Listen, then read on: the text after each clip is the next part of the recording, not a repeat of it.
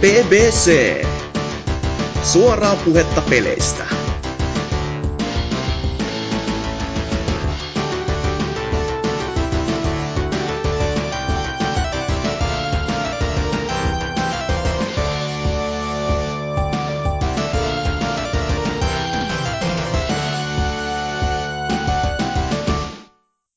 No niin, ja se olisi P B C kaksisataayhdeksänkymmentäyhdeksän, eli ne, jotka on, no, jos on pitkän matikan käynyt, niin tietää, että mikä on seuraavana ainakin, niin kolmesataahan sieltä on tulossa, että Sparta lukemia ja näin edelleen, mutta ennen sitä, ketäs täällä olisi vielä normijaksossa meikän, eli Dynan mukana, öö, Janneus. Jou jou. Ja Piede, öö, pikkusen tauon jälkeen, Temathail. Namaste. Ja sitten on vakio farmariäijä, eli Lionhead aka Linis aka mitä näitä on, leijonan pää. Mm, kyllä, mä en lähde kulumallakaan. Mutta tota, no kysellään vaikka ekana öö, Temalta, joka on ollut öö, kauiten nyt vissiin pois. Tai no, ei siitä nyt niin kauan, kyllä sä kuitenkin vähän kirjoittelit kuulumia, siis, kuulumia siis, ku, kuulumia, kuulumisia, no niin, en osaa, kulumia. Öö, tota, siihen tota, Goty-blogiin, mutta anyways, on siinä nyt hetki kuitenkin, niin kerro vähän, mm. mitä, mitä tapahtuu Puolassa ja öö, Grab the Bottle meiningeissä ja näin poispäin. Kerrotaan aavistuksen, tosiaan viime kerrasta, kun tässä podcastissa oli, niin se oli silloin joskus Tokyo Game Shown jälkeen, eli muutama kuukausi sitten kuitenkin. Ja, mm.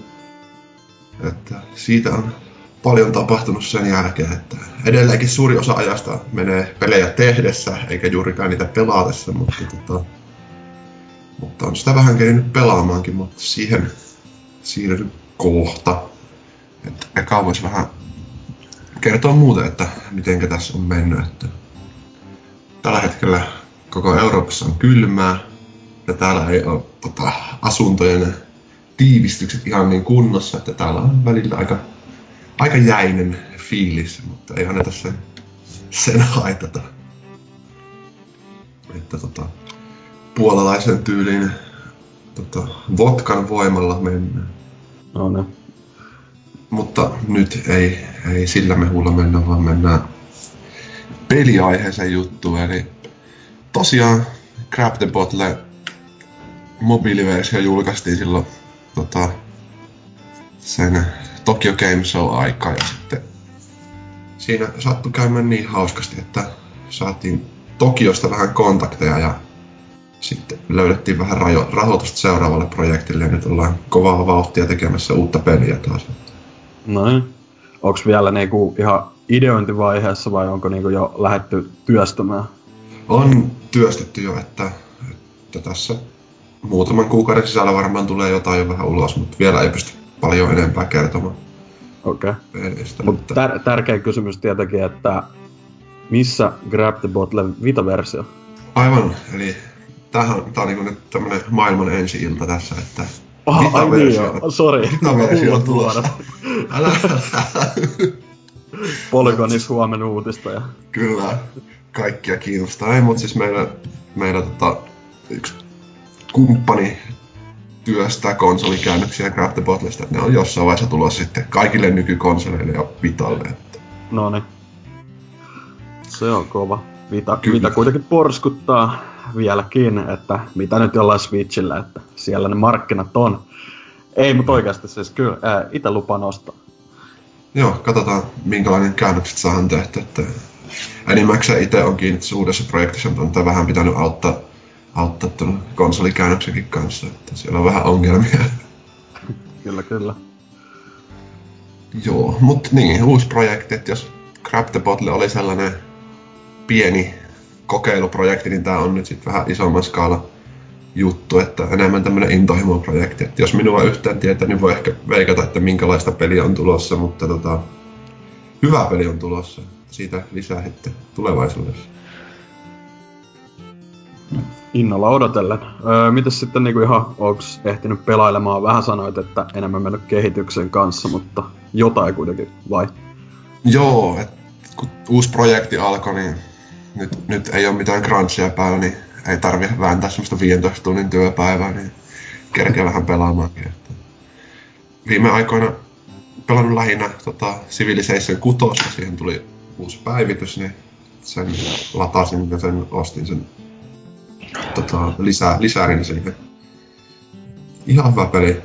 Et mä oon Civilization vitosen ja nelosen veteraaneja, että aiemminhan se oli joku tässä kästissä kerta, että liian helpolta tuntuu tuntu peliä. Mulla on vähän samat fiilikset tosta, että tuntuu, että ei oikein haastetta tossa Civilization kuutosessa. Joo, se, olikohan Drifu just sanoi, että, niinku, että vaikka hyvä peli edelleen, niin että se on vähän, että ei, ei niinku Civi vitosen normaali ei oo sama asia kuin tossa se normaali difficulty sinänsä. Että. Kyllä, että mulla on varmaan joku tuhatkunta tuntia Civi vitosessa takana, että, joo. Että tätä kun on pelannut niinku ihan toisiksi vaikeimmalla vaikeusasteella, niin se tuntuu sille, että senkin pystyy helposti voittamaan. Mut sit jos vaikeimmalle menee, niin siinä taas ne muut sivit tai kompit saa sitten niin hirveästi niinku ylimääräisiä bonuksia, että se on, se on taas sitten ihan liian vaikea. Että mm. En meinaa oikeastaan tasapainoa löytyä, mutta olen tähänkin onnistunut paljon tunteja pistämään ja hyvä pelihän tää on kuitenkin. Oliko se, mi, mitä se uusi lisäosa niinku toi siihen niinku pääjuttuna? No tässä tuli niinku, no, Golden Ageit ja Dark Ageit, että jos pelaat hyvin, niin saatat päästä kultaiselle kaudelle ja sitten jos menee huonommin, niin sitten mennään pimeälle keskiajalle takaisin ja tulee vähän vaikeammaksi pelaaminen ja lojaliteetit kaupungille, että saattaa ilman tota, sotaakin saada vietyä kaupunkia muilta ja ne saattaa kapinoida. Joo. Että, no, ihan hyviä uudistuksia, mutta vähän alkaa tässä puhtio loppumaan, että ei tätä kyllä tule mitenkään pelattua niin paljon kuin Civilization vitosta silloin joskus aikana. Ootko sä sitä öö, spin-offia, kai sitä voisi niin sanoa, se Beyond Earthia pelannut ollenkaan? Ah, en oo, se tuli silloin just kun olin Japanissa vaihdossa ja se meni vähän ohi, enkä sit ikinä sitä hankkinut ollenkaan. Joo, itelle, itelle toi Civi muuta on vähän sillä ollut, että vieroksunut, mut se vaikutti vähän mielenkiintoisemmat jopa, mut pitää katsoa. Et kyllä toi Civi Vitonen löytyy Steamista, mut se on jäänyt kyllä aika, aika tota lapsen kenkiin se pelailu, mutta pitää katsoa sitten. Oliko tota Civin lisäksi muuta pelailua? Joo, sitten muutaman tunnin on kärin tota Somaa aloittelemaan toi muutama Aa. tai pari vuotta sitten tullut kauhupeli. Se oli tää, oliko se Frictional Games vai mikä tää? Joo joo, eli, eli no, aika pitkälti samanlaista meininkiä kuin näissä Frictionalin muissa, muissa peleissä. Mitä niitä nyt oli? Am, amnesia Am, ja... Amnesia sitä. Ja Penumbrat ainakin. Ja. Kyllä, että no mitä mä muutaman tunnin on pelannut, en liikaa halua spoilailla, mutta ihan mielenkiintoiselta tää settingi vaikuttaa ainakin, että, että veden alla ollaan ja paljon on mysteeriä, että mitä hittoa tapahtuu. Ei se vielä ole niinku pelottava ollut silleen, että semmoinen mm. pieni jännitys koko ajan päällä, mutta ei oikein mitään kunnon kauhua. Joo. Oot sä niitä aikaisempia pelejä niiltä pelannut? Joo, mä oon Amnesia. En oo ihan kokonaan pelannut, mutta sitäkin on semmoisen muutaman tunnin pelannut. Että... Joo. Ite, ite se Amnesia ei oikein upannut, mutta sit kans toi... Nää, niiden aikaisemmat, just ne Penumbra, Overture ja Black Plague, niin ne on, niissä jotenkin onnistuttiin tosi hyvin siinä semmosessa tunnelmassa mun mielestä, vaikka ne on nykypäivänä vähän karun näköisiä tiettyjä tälleen, mutta mut, mut toi jo ö, vaikuttaa silleen niinku teemaltaan just tosi mielenkiintoiselta toi Soma, että mut, sekin on vähän silleen, se on kuulemma suht pitkä peli, niinku yllättävän pitkä peli tommoseksi, että tota, En oo, en oo ite vielä tarttunut, mut pitää katsoa, että jos aika halvallahan sitäkin nykyään saa yli mistä tahansa, että... Kyllä, että Steam-aleista ton ostin ja kyllä tähän mennessä muutaman tunnin pelannut niin ihan hintansa väärätiltä, mitähän mä sitäkin olisin maksanut. Että, että hyvältä vaikuttaa, että en osaa vielä sanoa mihinkä suuntaan tarina kehittyy, mutta mä vähän veikkaan, että nyt, nyt alkaa vähän siinä muutaman tunnin kohdalla enemmän tulee niinku niitä kauhuelementtejä, että se tuntuu siltä, että se rakentuu niin kuin synkemmäksi se tarina vielä. Mm. Että ihan jännittävä siinä mielessä. Onko kukaan muu Somaa pelannut täällä? No, mä oon sen alun pelannut siitä, mutta se, en oo sitten palannut vielä kyseiseen tuotokseen. Se nyt taas näiden kauhupelien kanssa, että mä tykkäsin hirveesti pelata niitä, jos en ois tämmönen paskahousu, että tahtoo aina sitten enempi tai vähemmän jossain vaiheessa jäähän. Ja sitten toinen, mikä aina tympäsee kauhupeleissä, niin varsinkin, mä en tiedä Somassa, että varmaan jossain vaiheessa siinä tulee esimerkki, mitä on YouTubessa nähnyt klikkejä, mutta mulla on aina hirveämpää se, ennen kuin sitä mörköä esitellään sulle, niin se tunnelman rakentaminen, niin se on niinku ihan hemmetin siistä. Mutta sitten yleensä, kun se mörkö tulee, niin peli jää kesken, kun se vaan lässähtää sitten. Kyllä, ja että Somassa mörkö käy, siellä aika nopeasti tulee siihen mukaan, mutta se vähän Joo. jää sitten sivuosaan siinä joksun aikaa ainakin. Joo. Pitäisi sitä varmasti jatkaa kerran. Ja oisa siinä nykyään se, ö, tota, meille paskahousullekin tehty se versio, että siinä saa kokonaan pois, vai onko se vielä tullut? Niin totta, siinä, siihen saa versio tota, easy mode vai mikä on, tai niin niin. semmoinen, että ei, ei voi kuolla ollenkaan. Että voi käppäillä no, vaan sillä. Joo, kyllä. Tai siis sehän taisi olla nimenomaan silleen, että se, ö, siellä ei oo mitään uhkia, että ne tavallaan ah, poistetaan. Okay. Että se on kokonaan se niinku, tunnelmasta sitten kiinni siinä, kyllä. mutta...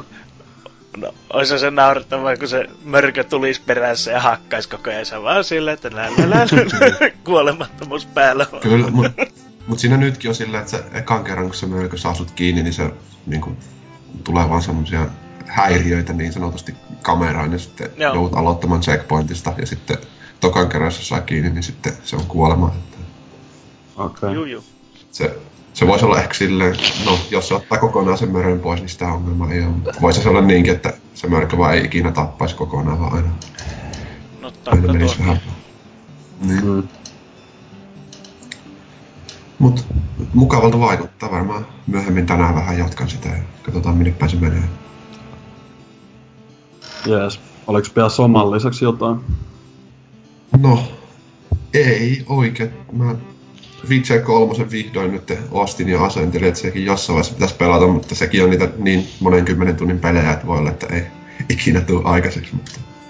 Niin ajattelin, että toi kyllä niinku tommonen paras mahdollinen varmaan tommoseen game dev-meininkiin, että aloitella Witcheria. Joo, ja, ei kuulemma, hemmetin hyvä pelihän se niin. Kyllä. Paremmalla ajalla sitten. Mutta tota, ja. Jos siinä ei muuta, niin... Öö, sitten voisi siirtyä vaikka Janneuksen kuulumisiin, että sulki nyt pikkunen tauko kuitenkin tässä olleen tammikuussa viimeksi, niin mitäs, mitäs ehtinyt pelailemaan? Joo, no tota tota, ton Divinity kaksi on nyt vihdoin päässyt läpi, et ei siihen mennyt kuin semmonen sata neljäkymmentäviisi tuntia, että no niin. Siftikin löytyy jo vähän useammin mitä ennen, niin se joudatti tätä projektia aika, aika lailla. Ei ois se, ois se mennyt varmaan tota, näin, siis ei ehkä ajallisesti, mutta niin kuin mä menin sen yli toisessa päivänä vasta läpi, mutta se oli varmaan parin kolmen viikon tauolla, se rupesi käymään vähän tylsäksi se peli jo siinä, että mm. varmaan se kun pitää nuohota kaikki paikat justiinsa ja sitten siinä no, semmoista pientä kleptomaniaa harrastaa myös ja näin poispäin, niin oli kaikki peli parhaat tavarat ja rahaa niin paljon, ettei edes tiedä mitä sillä voi ostaa ja isompi levunen kuin kukaan siinä pelissä, niin jos se sata neljäkymmentäviisi tuntia kesti ja viimeiseen kuusikymmentä seitsemänkymmentä tuntiin kuollut kertaakaan, niin tässä oli vähän tylsää, että siinä ennen loppuvastustakin oli joku tämmönen kuoleman huone, mitä varoiteltiin ihan hirveästi ja siinä oli niin kauan, kun mä olin kuullut siitä, mä unohdin, että siinä oli joku puzzle ja mä en edes tajunnut, että se oli joku puzzle ja siinä tulee vaan vihollisia joku niin loputtomasti, niin mä olin siellä varmaan kymmenen viisitoista minuuttia vaan hakkasin niitä, ja sit mä olin silleen, miksiköhän nää ei lopu, ja sit mä muistin, ei vittu, tässä on joku puzzle, että tähän pitäis varmaan ratkaista, ja sit mä rupesin tekemään sitä, ja no, sitten sekin meni vaan läpi, ja en mä nyt ollut varsinaisesti edes vaarassa kuolla siinäkään vielä, että se meni vähän liian helpoksi kyllä se peli sitten. Ol, oliko se niinku, jo, jo, johtuiko se niinku enemmän siitä, että sä niinku ihan tarkoituksella grindasit sitä hahmoa, vai ihan yleisesti vaan, että kolus kaikki nurkat ja teki tehtävät, tai silleen? Kolus kaikki nurkat, että siis vähän, mä tiedän, noita, siinä oli siinä ekassakin Divinityssä jo se, että tota, maksimi expathan saa sillä, että esimerkiksi jos siinä on joku tämmönen, vaikka joku tämmönen örkki vaikka vartioa jotain siltaa, sit sulla on se puhekyky niin hyvä, että sä voit tavallaan niinku puhua itse siitä niinku läpi. Sitten sä mm. saat sitä niinku X P-bonuksen, kun sä sait sen puhuttua. Mutta jos sä sen jälkeen vielä tapaat sen, niin sä saat sitä tappamisesta sitä kanssanne X P, että sen pystyis sillä tavalla niinku hyödyntämään sitä. Ja sit vaikka kun sä oot jossain niinku semmosella pelialueella ja ne, se vaihtuu siinä pari-kolme kertaa, niin sit vaikka kun lähet sieltä, niin sä voisit tappaa sen koko maailman tyhjäksi kaikista niinku siviileistä ja kaikista saa X P:tä, mutta en mä niinku tehnyt mitään tommosia, että ois, ois siinä varmaan levelin tai kaksi voinut vielä saada lisäksi, jos ois niinku ihan oikeesti niinku jyystänyt ihan joka ikisen niinku kokemuspisteen irti, mistä pystyy. Joo. Et se meni, enkä mä tehnyt käsittääkseni ihan kaikkia questeja, ja sitten mä tota, olin sitten onnistunut murhaamaan jotain tiettyjä hahmoja, kun ne oli vittuillut mulle tai jotain, ja sitten selvisi myöhemmin, että niitä olisi tarvinnutkin johonkin tehtäviin tai jotain, että siellä jäi muutama sivutehtävä tekemättä, mutta tota, niin. Oliko, oliko nyt sitten niinku, öö, nyt kun on mennyt läpikin, niin voiko sanoa ihan hyvin mieli, että oli viime vuoden paras peli? Joo, kyllä se, kyllä se paras peli oli siitä huolimatta, että noi on ehkä osittain semmosia omasta pelityylistä johtuvia, johtuvia juttuja, ja siis olihan siinä niinku vaikeusasteita, että ehkä mä otin sitten liian, liian helpon, että siinä oli niinku mm. oikeastaan kolme, niin mä otin sen keskimmäisen, mutta sitten se vaikein on olevinaan niin vaikea, että sitä ei saa sitten enää ottaa kesken peli, tai jos sillä aloittaa, niin sitä ei saa vaihtaa, niin mä en uskaltanut aloittaa sillä, että oli ihan toisen ekan niinku puoleen väliin ihan niinku sopiva haastavakin, mutta se sitten loppua kohti helpottui liikaa, yksinä saa niin voimakkaita kykyjä. No. Ja tota, ite meidän käyttöön.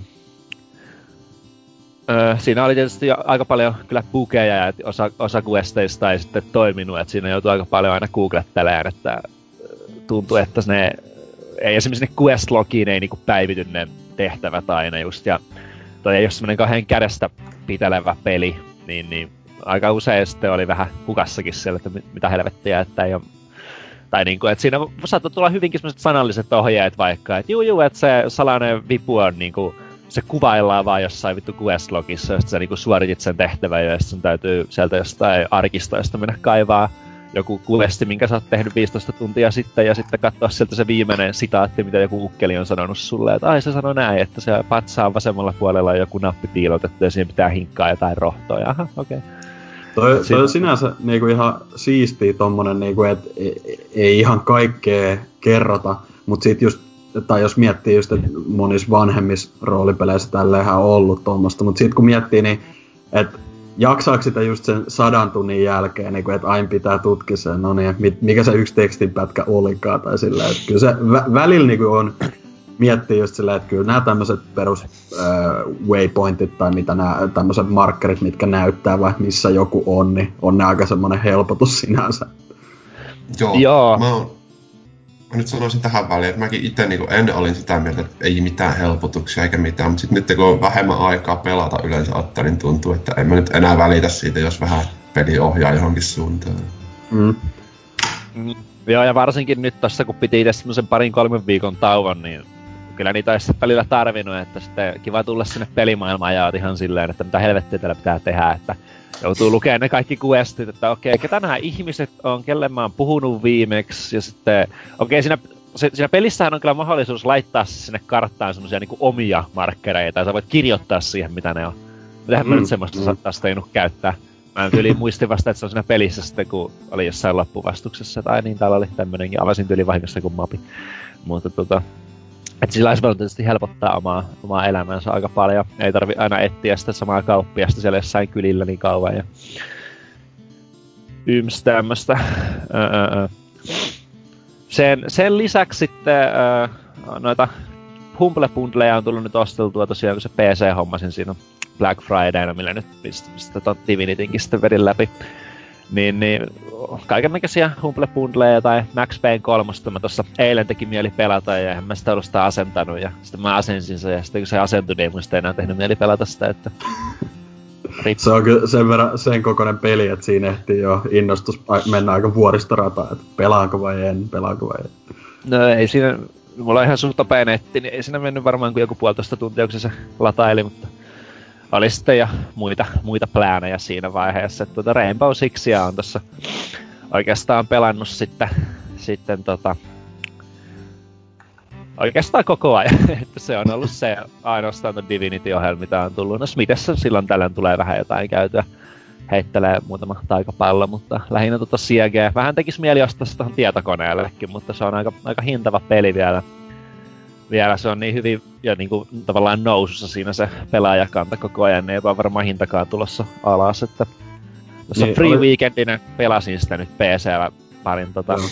kaverin kanssa, ketkä sitä siinä pelaa, niin oli se kyllä boksilla siis tälleen niinku ite yleisesti ottaen pelailen sitä, niin oli se kyllä niinku...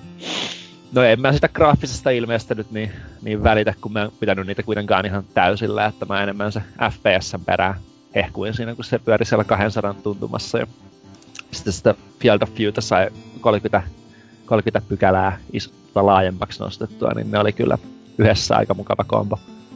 Oliko se nyt just Öö, lähiaikoin tai kohta tulee tota, se kolmas seasoni, vai mikä se nyt onkaan, se iso öö, päivitys? Joo, eli kolmannen vuoden eka, eka seasoni. Niin, niin, joo. Öö, joo, tiistaina tulee nyt, ja siinä tulee tää Operation Outbreak, eli tämmönen zombimoodi. Joo, okei. Okay. Zombimoodi. Öö, tot...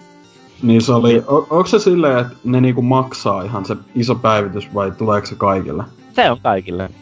Se on ihan free. Et sitä pääsee mun mielestä ihan pelaamaan silläkin, jos haluu ostaa P C:lle sen tota, semmosen starter editioni. En suosittele mm. kyllä kellekään, koska se on iso kusetus. Mutta tota, se on joku viisitoista euroa ja siinä saa muutama, muutama hahmon ja sitten ne joutuukin ne kaikki muut sitten grindaan auki ja ne maksaa noin kymmenen kertaa enemmän, mitä ne maksais muuten. Mutta tota, niin ne on sanonut vaan siitä zombimoodista nytten, että se tai no siis, en tiedä, onko se zombimuodi, ne on jotain semmosia ihme teleporttavia jotain avaruusöhkiäisiä enemmän, että tästä... Se, se itse asiassa näyttää tosi paljon öö, sillä, jos joku on pelannut Call of Duty Coastissa, oli se Extraction tai joku Extinction tai joku, joku semmonen, mutta se oli tavallaan sen pelin sit zombimuodi, että se oli enemmän vähän semmonen niinku tarina vetoinen ja siinä niinku edettiin semmosessa kentässä, niin se, se näyttää aika paljon mun mielestä sille. Joo. Et tota, no mä vihaan joka ikisessä pelissä kaikkia tämmösiä horde slash zombie pelimoodeja, ja toi näyttää myös aivan ripulille. Ei oo mitään intressejä pelata sitä, mutta en mä tiedä, kai se on kiva joillekin, jotka pitää sellaisista pelimuodoista sitten.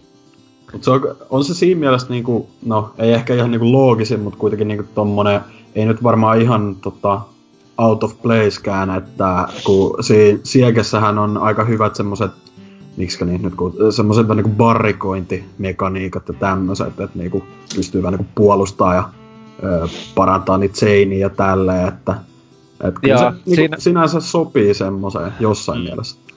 Kyllä joo, siinä, siinä tuli, siinä nyt oli se iso semmoinen eSports-eventti, niin siinä sitten näytettiin World Premiere siitä pelimuodista, niin siitä tuli mun mielestä tota Left four Dead yksi niinku vibat aika paljon siitä niinku just kenttärakenteesta myös, että se voi olla, jos ei se kodin edellä mainittu muodi ollut tutti, niin, tuttu, niin ehkä se Leftiksen semmoinen, nimenomaan semmoinen niinku värispektre ja se niinku, miten siinä kentässä edettiin nimenomaan niinku eteenpäin ja yli, ja sit varsinkin se, miten ö, ehkä Leftistäkin jossain siinä alkuvideossa nimenomaan silleen niinku, että ne hiipii siellä ja niillä on ne taskulamput ja tuolla mm. noita ja ei se sitten se peli ei niinku näyttänyt enää sille, kun tavallaan sitä itse pelasi, mutta siinä kun se oli semmoinen hyvin ohjattu ja siinä sitten tavallaan ne pelaajat silleen jutteli ja sekin kuului siinä, niin se oli just silleen vähän yli, ylikorostettu, mutta siitä, siitä tuli hyvin paljon semmoinen mieleen. Oikeastihan se on varmaan semmoinen, että mennään vaan ja piu, piu, piu, piu, piu, ammutaan kaikki ihan satasella, mutta tota, niin. Sehän on mielenkiintoinen, että ne on sanonut, että toi on vaan niin kuin semmoinen määräaikainen eventti, että se on kuulemma vaan kuukauden ja sitten se lähtee pois. Mikä tuntuu aika erikoiselle ratkaisulle, kun siihen, siellä oli siellä eventissä, missä ne sen paljasti, niin siellä oli semmoinen viidentoista minuutin orkesterikin soittamassa jotain niinku biisejä siihen liittyen, joku niinku team song ja kaikkea tämmöstä, että tuntuu, että ne on vetänyt aika paljon paukkuja siihen, että tota, oma, oma tota, ajatukseni tästä on se, että sitten kun siinä on joku kaksi päivää jäljellä, että se lähtee pois, niin tulee Reddittiin viesti, että no niin, me ollaan kuunneltu, tai oikeastaan tulee Ubisoft-blogiin joku postaus, että no niin, ollaan kuunneltu kommunityötä. Ilmeisesti tykkäätte tosta tosi paljon. Me ollaan maailman parhaita T V, niin me jätetään tää tähän peliin, koska kaikki tykkää tästä. Woo! Community props. Mm, tai vähintäänkin kyllä se pakosti on joku tämmönen, että se sit on silleen kiertää pari kuukauden välein siellä niinku pelattavana eteensä. En, en, en ainakaan usko, että jos ne ton verran panostaa siihen, että se olisi vaan yhden kerran niinku ikinä. Että tota, niin, en mä eiköhän se jossain voi sitten näin. Että jos jostain kontenttia tehdään niinku missään pelissä, niin sitten se on vaan mm. kerran ikinä. Okei, no Hitmanissa on ne exclutargetit. Toki ne, nekin nykyään rupeaa kiertää jo uudestaan, mutta... Mut nekään, nekään ei kuitenkaan niihin ei oo, eiks ne oo niinku perustu niihin jo pelissä oleviin kenttiin ja tälleen. Joo, ja ne on siis tosi... Mm. Joo, ne on semmosia aika yhä, ni, niinku, että joku on illalla väsännyt semmosen vaan, että ne on aika Jep. simppeleitä, että täällä on joku yksi, yksi tekoälyihminen kiertää vaan tai eri reittiä tai jotain, että ne on mm. aika sit sinällään niinku mitään sanomattomia siinä mielessä. Näinpä. Mut joo, oliks se siekästä vielä enemmän vai onko jotain muutakin tullut tässä vielä pelailtua? No ei, ei oo muuta tullut pelailtua, mutta siekästä ehkä vielä sen verran, että tosta tota...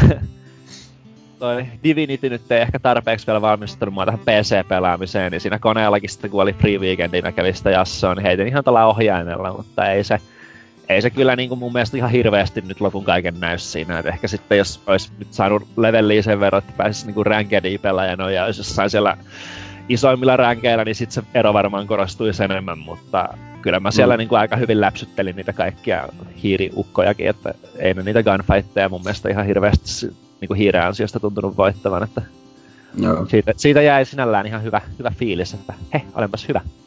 Mutta tota... Jeps. Ei, Joo. ei sen ihmeempiä. Joo, no voin vielä sen verran tarttua, kun sanoit siitä Max Payne kolmosesta, että kannattaa kyllä ehdottomasti, että itsehän tosiaan tota, pari kästi sitten just hehkuttelin, kun oli trilogian vetänyt uudestaan läpi, niin kannat, kannattaa kyllä pelailla, jos ei ö, ekaa tai kakkosta on, niin kuitenkin se kolmonenkin, ja kyllä se toimii ihan omana pelinä ihan hemmetin hyvin, että suositus sille, mutta... Mutta no tota... Voisin itse tohon vielä itse lisätä, että mä ostin sen joku Rockstar Bundlen tai jonkun, että mulla on ne kaikki Max Payneit, mutta en mä tiedä, ei mulla ollut kyllä... Mä just olin silleen, että äh, näitä on vanhoja pelejä, en mä tiedä, mä pelaan näitä, että näissä on kuitenkin jotain kamalaa, mistä mä en tykkää. Et mä oon sen kolmosen kyllä pelannut läpi boksille, se oli mun mielestä hyvä, oh, että mulla oli yeah. eilen just semmonen niinku fiilis, että olisi kiva ampua jotain hidastukselle. Ois ollut no, kyllä, kiva sit käydä tota... sitä heittää vähän, mutta sit se jäi. Kattoi jos tässä viikonlopputestaus vielä. Jos, jos sun se bundle tosiaan on, niin kyllä ne kannattaa ehdottomasti tsekkailla ne ekat pelitkin, että mä tota, kauankohan siitä nyt on, kun ekan kerran niinku pelas ykkösen ja tälleen, no ei sit kauhean kauan tai niinku muutama vuosi, niin, niin, niin yllättävän hyvin ne on kestänyt aikaa ja tota, kakkonen etenkin tosi hauska pelata edelleen, että ei se nyt niin vanha peli olekaan sinänsä. Ää, ää. Täytyy, täytyy ehkä antaa mahista sitten, tällä vaan vähän huonoja kokemuksia ihan jo siitäkin, että jos tohon Oneilla on tullut niinku siihen backwards tota, juttuun jotain kolmesataakuusikymmentä pelejä, niitäkin on käynyt pelaa, niin on saanut heti joku silmä slash aivosyöpä siitä, että niin, tämä peli on näin paska, että tämä on joku yli kuusi vuotta vanha ja siis tää on aivan, eihän tätä voisi pelata. No, ne. Ehkä sitten ei kannata testaa. Mutta tota, joo, siirrytään sitten Lionheadiin, että tota, kerropa vähän, mitä tullut pelautua. No, muun muassa ihan tajuttomasti Hearthstonein areenaa, koska villimoodi on ollut siellä nyt päällä pari viikkoa, että kaikki, kaikki kortit on ollut kierrossa siellä, mitä on koskaan peliaikana ollut, paitsi tietysti semmoiset, mitkä on bannattu areenasta niiden epäreiluuden vuoksi, mutta kaikki ylipäänsä lisärit on ollut siellä pelattavissa, joka on tarkoittanut sitä, että se on syönyt mun kaikki kultavarannot sitten aika tehokkaasti, kun oot silleen, että no, onpa hyvä, tulipa draftattua hyvää tota pakka ja sitten otat heti ensimmäisenä kolmelta turpaasti. Sitä, että, että, että no, se on syönyt aika leijona osa peliajasta, mutta sitten lisäksi vielä tota Fablen uusi tuleminen korttipelimuodossa, eli Fable Fortune tuli kans tuossa pelailtua. Nyky... Siis ol, oliks se niinku, oliks toi Fable-korttipeli jo entuudestaan tyyli jossain Early Accessissa vai tuliko se ihan yhtäkkiä vaan? Öö, se oli Early Accessissa, mutta siihen olisi pitänyt hieroa lompakkoa, että siihen olisi päässyt sisään. Ah, okay. Tai sitten saada tuota betaa vain. En saanut, olisi Joo. pitänyt laittaa lompakkoa, niin jäi sitten silloin testaamatta launchissa. Mutta nyt se kun se aukesi kästi julkaisusta, niin, niin kolme, no, yli kaksi viikkoa siitä nyt on, että se on ollut siinä pyörimässä. Mm. Öö, no, sisältää hyvin paljon samoja mekaniikkoja kuin suurin osa tämän hetkisistä näistä korttipeleistä, mitä on tietokoneelle tai mobiilille olemassa öö, pienillä varianteilla, että Fablessahan on ollut aina se hyvä ja paha tämä, tämä koli, kolikon heitto, niin, niin tässä on sitten vähän samanlainen systeemi, että sun pitää, sulle lyvä alussa, aina kun peli alkaa, niin lyvän kuesti nokalle, sun pitää valita kolmesta. Ne ymmärtääkseni on sidonnaisia siihen N S-pelilautaan, eli mikä siinä sun, missä se kortti lätkitään. Niin siitä saa sitten valita aina kolmesta questista, ja sitten kun sä saat suoritettua sen, niin sitten pitää valita, että kumpaan leiriin sä hyppäät, että hyvää vai pahaa, että se muuttaa sun hero-poweria, ja sitten on tämmösiä kortteja, jotka saa erilaisia buffeja, tai mm, tuota tuota, no, no ne toimii eri lailla, riippuen kumman sinä oot ottanut.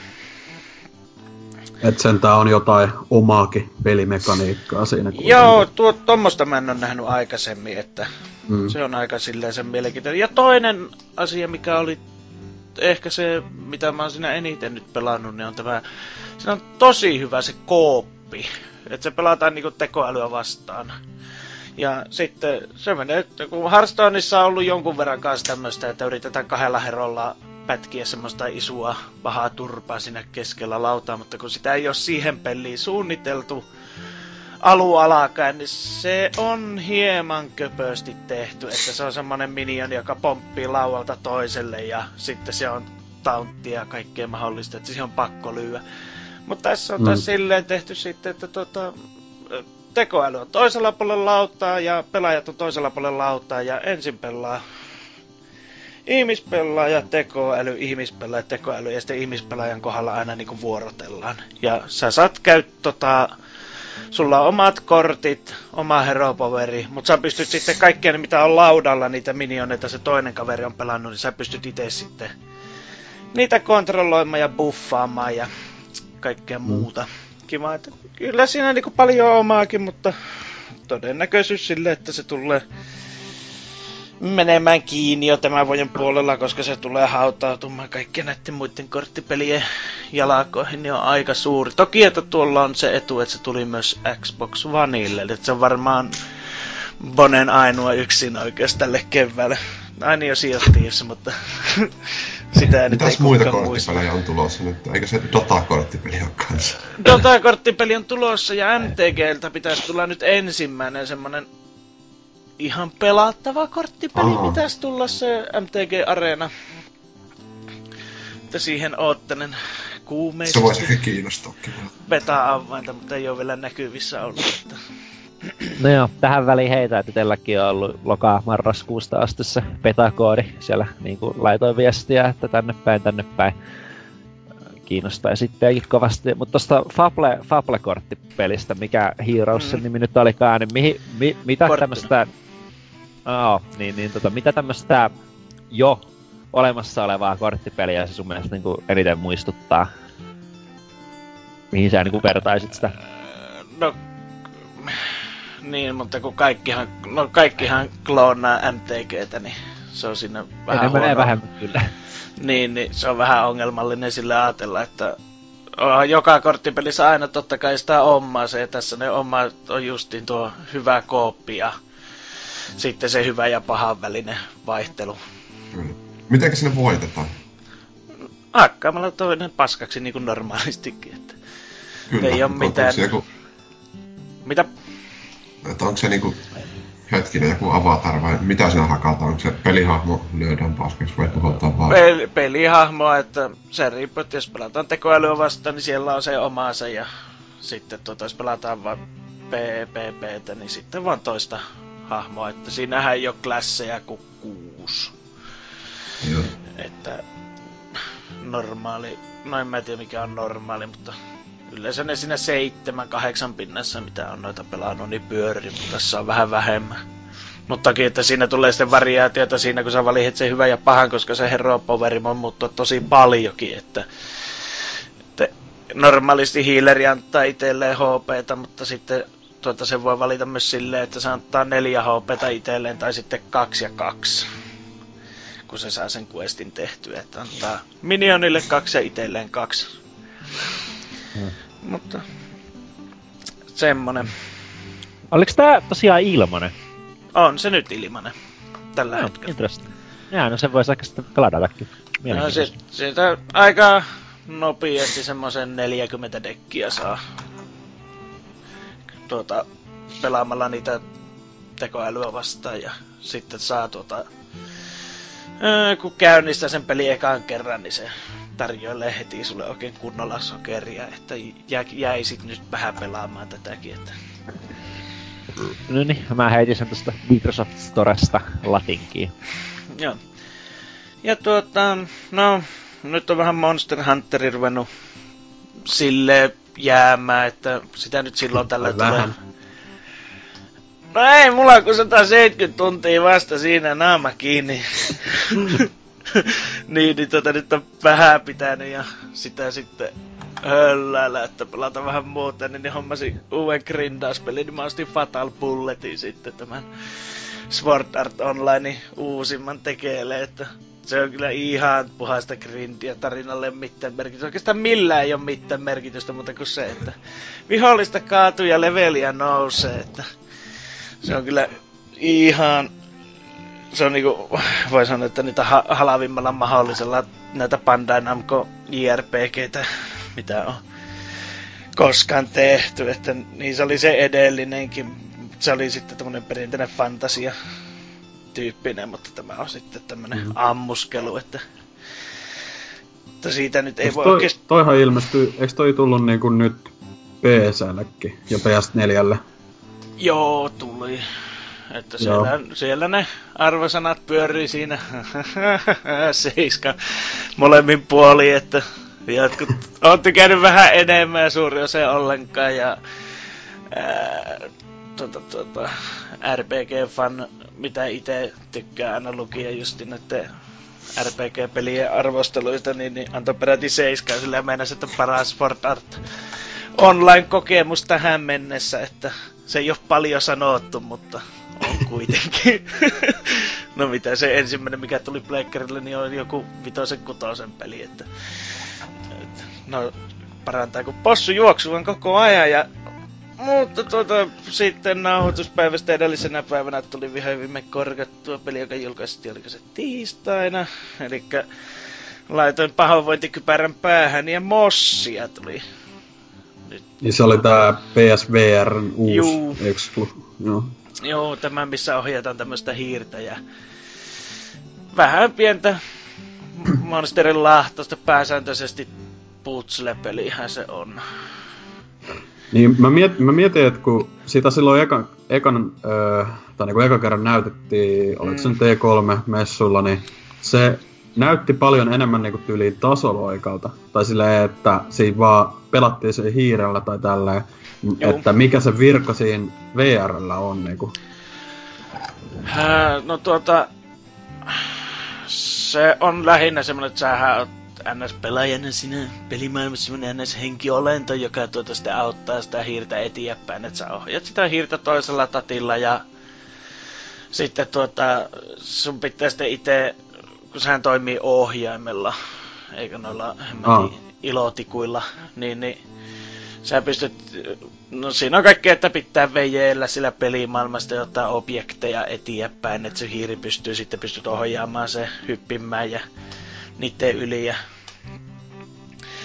kaikkea tämmöstä ja no, mä mietin sitä, että se voitais kyllä toisaaltakin tehdä ilman V R:ää, mutta siinä pitäisi aika paljon asioita laittaa uusiksi, että ää, niinku justiin tämmösiä kollektiiblejä, niin, niin vaikka V R:stä nyt voi montaa meiltä olla aina, että onko se nyt pelaamisen tulevaisuus, mutta muuten.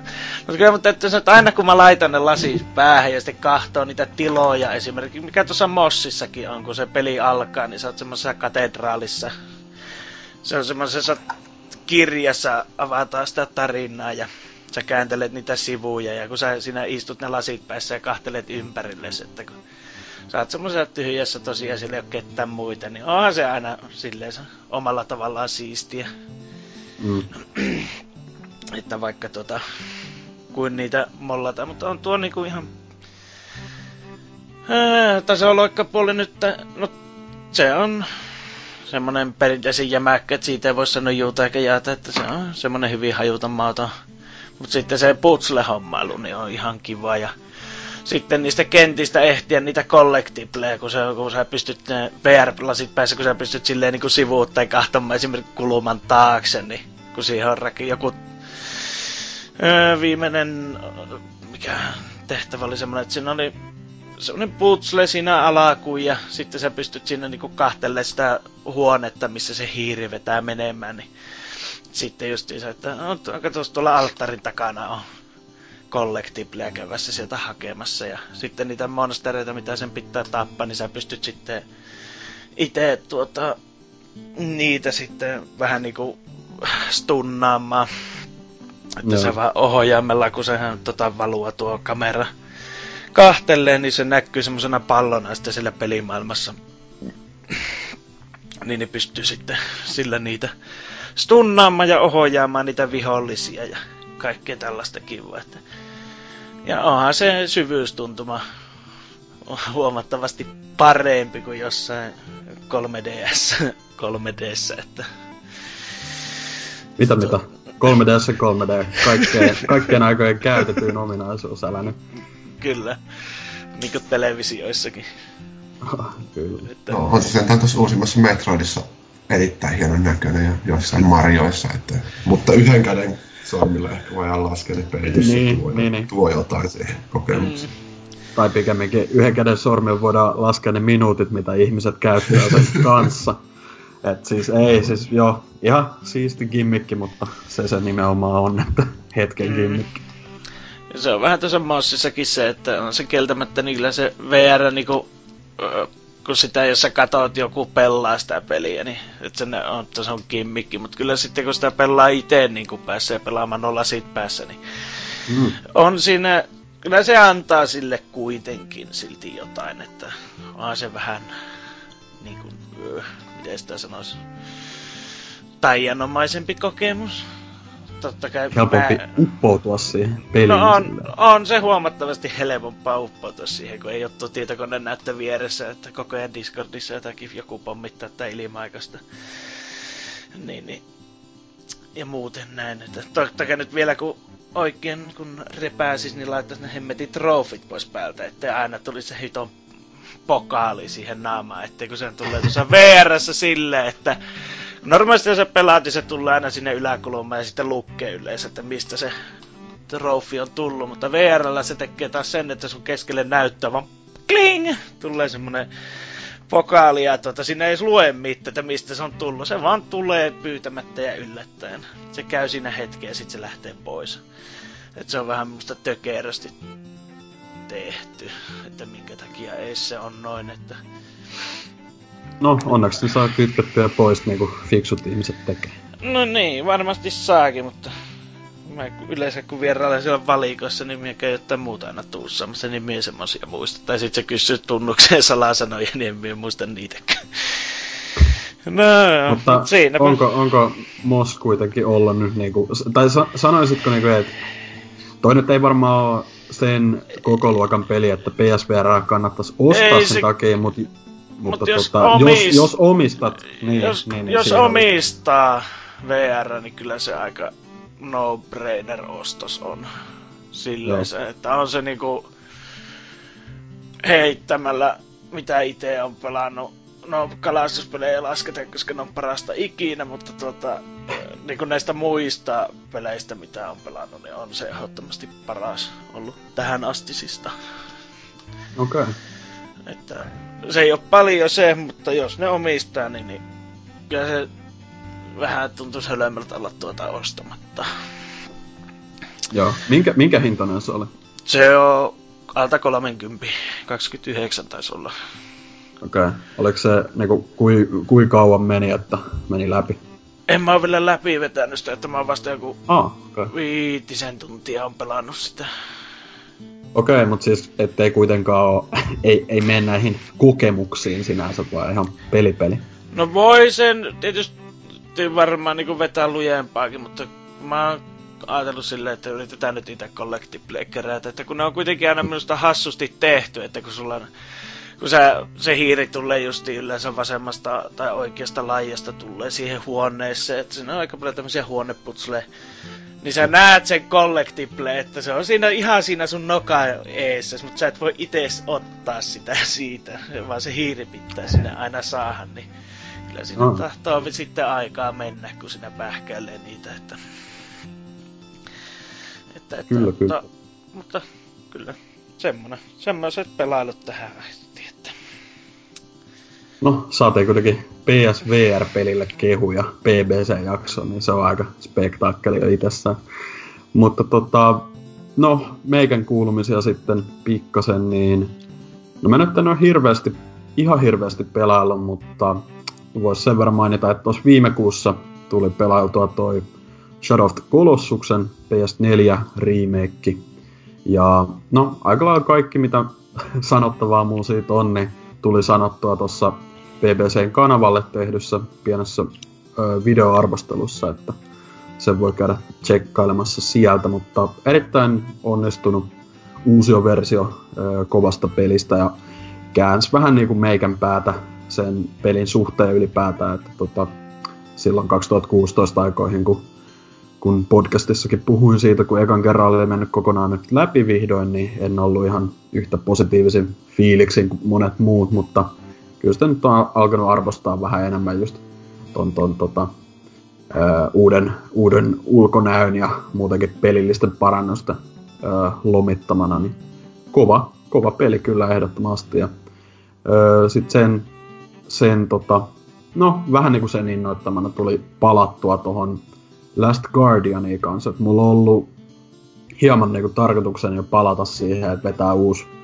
uusi läpipelu, mutta se nyt on vähän viivästynyt sit, kun on ollut muutakin pelattavaa ja tälleen, niin. Mut nyt mä oon aloittanut sen uudestaan, pelannut mm, about neljä tuntia, öö, tuntunut aika semmoselta, mitä nyt sanois, ei enää niin freesiltä, kun muutenkin nyt tota... Team Ico, Team Ico-pelailu on ollut viime aikoina just niin, niin, niin, niin tota, aika, aika hyvässä muistissa oikeastaan on. Mutta on se silti niin kuin öö, omalla tavallaan tosi, tosi tota, kiva, kivan seikkailumainen vieläkin noi alkumeiningitkin siinä, että nyt se alkaa vasta lähteä vähän niin kuin kunnolla käyntiin, että päästään vähän niin kuin sinne korkeimpiin maisemiin sillä, sillä pojalla ja Trikolla ja siellä tulee sitten niitä no, tulee, tulee mitä tulee vastaan kohta, niin, niin, niin tota, ehdottomasti voi kyllä suositella, että meikän, meikän Goty kaksituhattakuusitoista vuodeltahan se oli, vaikka monet siitä on, on ollut vähän niin kuin sitä ja tätä mieltä, että jotkut kehuu niin kuin generaation parhaaksi peliksi, jotkut on silleen, että eihän tää edes toimi, mutta tota, se on jo vähän, vähän niin kuin teknisesti edelleen tosi kömpelö, eikä se mitään päivityksiä ole saanutkaan, mutta, mutta tota, öö, hemmetin, hemmetin hyvä se on sillä niinku kokonaisena kokemuksena kuitenkin.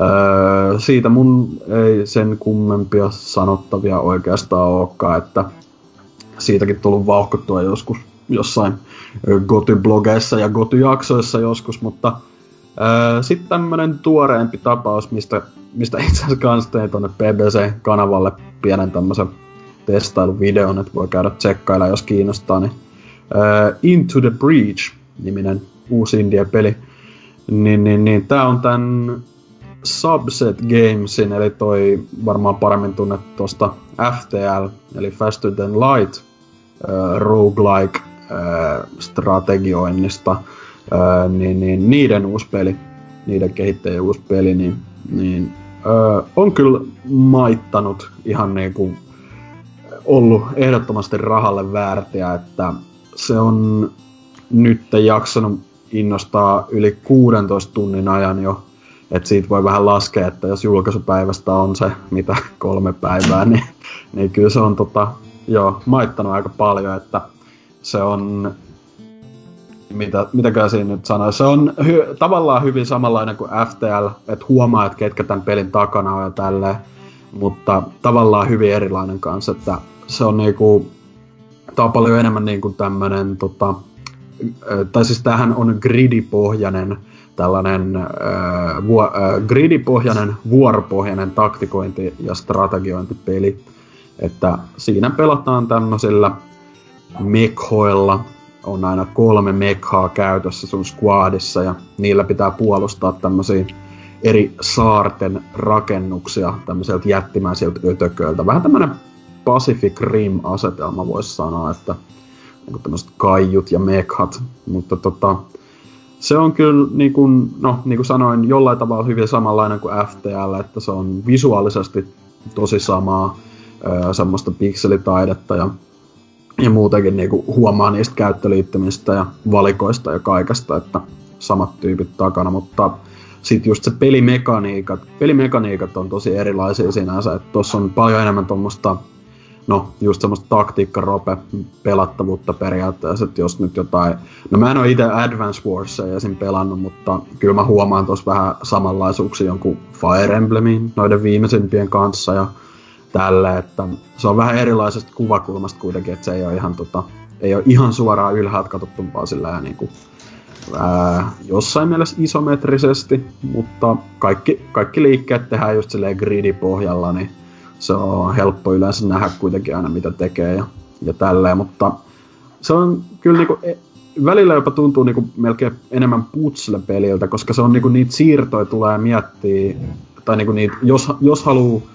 silleen selvitä hengissä ja mahdollisimman hyvällä suo- tai niinku silleen edistyksellä pärjää niistä kentistä, niin pitää kyllä miettiä niinku ihan siitä ekasta siirrosta lähtien silleen, että miten nyt tulisi toimia. Että se on toki siitä hyötyy, jos sun niillä mekhojen piloteilla on jotain erikoiskykyä tälleen, mutta niinku loppupeleissä se on ihan siitä, vähän, vähän niinku semmoista vois verrata jopa shakkiin tai silleen. Että sun pitää niinku oikeasti miettiä, että hetkonen, jos mä nyt teen tälleen, niin kostautuuko tää sitten kolmen siirron päästä, että se on, se on tosi mielenkiintoinen peli kyllä, ja niinku äh, uskaltaisko, no kyllä mä nyt uskallan sanoa, niinku, että tähän mennessä meikän goty kyllä tältä vuodelta, että oho, oho. Ei, oo, ei oo hirveästi tullut pelattua, että just toi Shadow of the Colossus tuli ja Iconoclasts ja äh, jotain muutakin, mutta kuitenkin ollut ihan hemmetin hyvä peli, ja, ja tota, toi F T L ei itelle uponnu ikinä niin hyvin, että mä tykkäsin kyllä niinku pelata sitä, mutta se oli mun mielestä ihan sikavaikea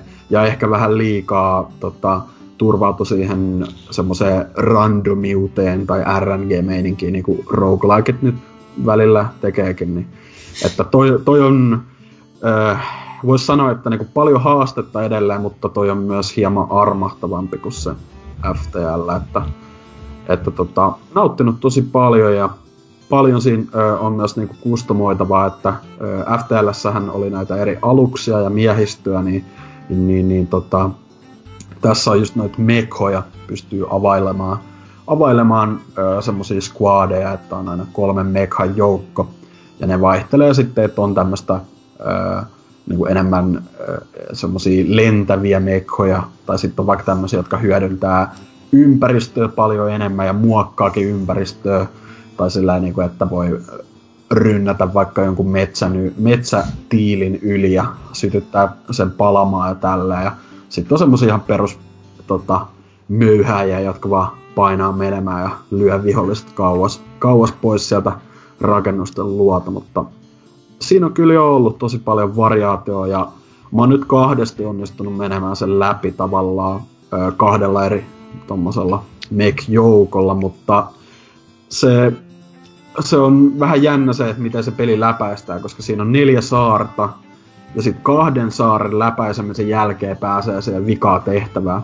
Ja se vika tehtävä skaalautuu aina sen sun edistyksen tai etenemisen mukaan sillä, että jos sä vedät kaksi saarta, niin se on todennäköisesti yhtä helppo kuin, tai niin kuin yhtä helppo tai yhtä vaikea kuin Ka, ne ka, se toinen saarki, että tota, se ei ole ihan niin silleen, että, että, tota, nil, että se olisi niinku ihan älyttömän vaikea, jos sä oot mennyt vaan kaksi saarta, mutta Sitten jos taas menee ne neljä saarta kokonaan ja Häri tuskin selviää sinne asti, niin se voi olla aika kylmää kyytiä kyllä ihan helpoimmallakin vaikeusasteella se viimeinen tehtävä. Mutta ollut jo todella todella hyvä ja öö, tommonen niinku pitkästä aikaa tommonen, eihän toi nyt mitään ge- sinänsä genreään laita ihan uusiksi tai mitään, mutta silleen niinku ei, ei tommosia pelejä myöskään julkaista ihan hirveästi, niin, niin, niin tota... Kuulostaa jännältä, että tota, mitä mä silloin kun peli julkaistiin, niin näkyy screenshotteista, niin sinne tuntuu olevan tosi pieniä ne mapit. Onko se pelissä kaikki semmosia tosi muutaman ruudun kenttiä vai? No se on, se on tota, vähän, äh, vois sanoa vähän hämävää, että miten, äh, tai niinku just silleen kun katsoo joku screenshotin tai videoa silleen hetkonen, että tämähän on tosi minimaalinen, mutta se on periaatteessa se vaan niinku tekee siitä taktikoinnista Öö, vähän niinku vielä enemmän silleen, että pitää oikein miettiä niitä siirtoja. Et se on tota, jos mä en ihan väärin muista, niin se on kahdeksan kertaa kahdeksan se gridi aina. Että tota, että se, joo, ne ei oo mitään älyttömän isoja, mutta eikä niissä mäpeissä yleensä oo tyyliin neljää tai viittä niinku vuoroa enempää öö, määr, määriteltynä, mutta se on silti just, äh, niinku, koska se, niinku, ne on niin pieniä ne kartat ja ne ötökät liikkuu niin silleen ennalta arvaamattomasti, että ne välillä tar- äh, kohdistaa vaan, vaan niinku, tota, noita rakennuksia ja niitä ötököitä voi olla samaan aikaan niinku, ties kuin monta. Et mulla oli pahimmassa tapauksessa joku kuusi, jotka halusi tuhota mm. ihan eri, eri rakennukset, niin siinä pitää kyllä niinku, todella hyvin osata silleen priorisoida just, että mitkä mä nyt niinku, ö, työnnän pois näistä ö, grideiltä tai sitten joten, niinku, saanko mä tapettua nää tai silleen, että välillä siinä pitää tehdä uhrauksia ja mekhoja ihan kylmästi vaan laittaa vi- vihujen eteen, että ne kuolee sitten tyyliin ja kaupunki pelastuu, mutta sitähän joo. se on, että tota, eri, erinomaista taktikointia on ollut kyllä. Ja, joo, ehdottomasti to... pitää testata, että mä oon taktiikka ropeja ja muutenkin taktiikkapelejä ystävä, että Advanced Warsit ja Fire Emblemit on loistavia pelejä, että tässä vaan mietitty karttojen koko jonkun verran, mutta ehkä se tuo sitten vielä lisää sitä puzzle- ja taktikointia, että pitää se miettiä. On, se on kuitenkin niinku rakennettu ihan täysin sen ympärille, sen kartan kyllä. koon sille, että kyllä siinä on kaikki otettu huomioon ja ö, tosi kevyt pelihän toi on niinku F T L:kin, että pyörii hyvin, kaikki toimii ja näin poispäin ja Ja nyt tähän siinä oli vielä öö, tämmönen niinku julkaisualennus, tai ei alennus, mutta sinänsä tämmönen diili, että kästin julkaisu hetkelläkin vielä pitäisi olla voimassa vielä päivän tai kahden ajan, että kun ostaa sen, niin saa ton F T L ilmaisiksi kanssa, että kummassakin löytyy tosi paljon pelattavaa kuitenkin, niin, niin, niin mikä että, että tota, ei muuta kuin ostelemaan, jos kiinnostaa. Et siellähän se YouTube-kanavalla, B B C-kanavalla löytyy meikän pelailuvideo, niin näkee pikkasen siitä kuvamateriaalia, mutta, mutta, mutta tota, ei mun sen enempää olla, että tohon nyt kulunut viime aikoina just eniten pelitunteja tohon Into the Breachiin, että maittanut erin, ö, kyllä todella paljon. Mutta jos ei muuta kuulumisia enää kenellekään, niin, niin hypätään ihan tohon perinteiseen uutisosioon.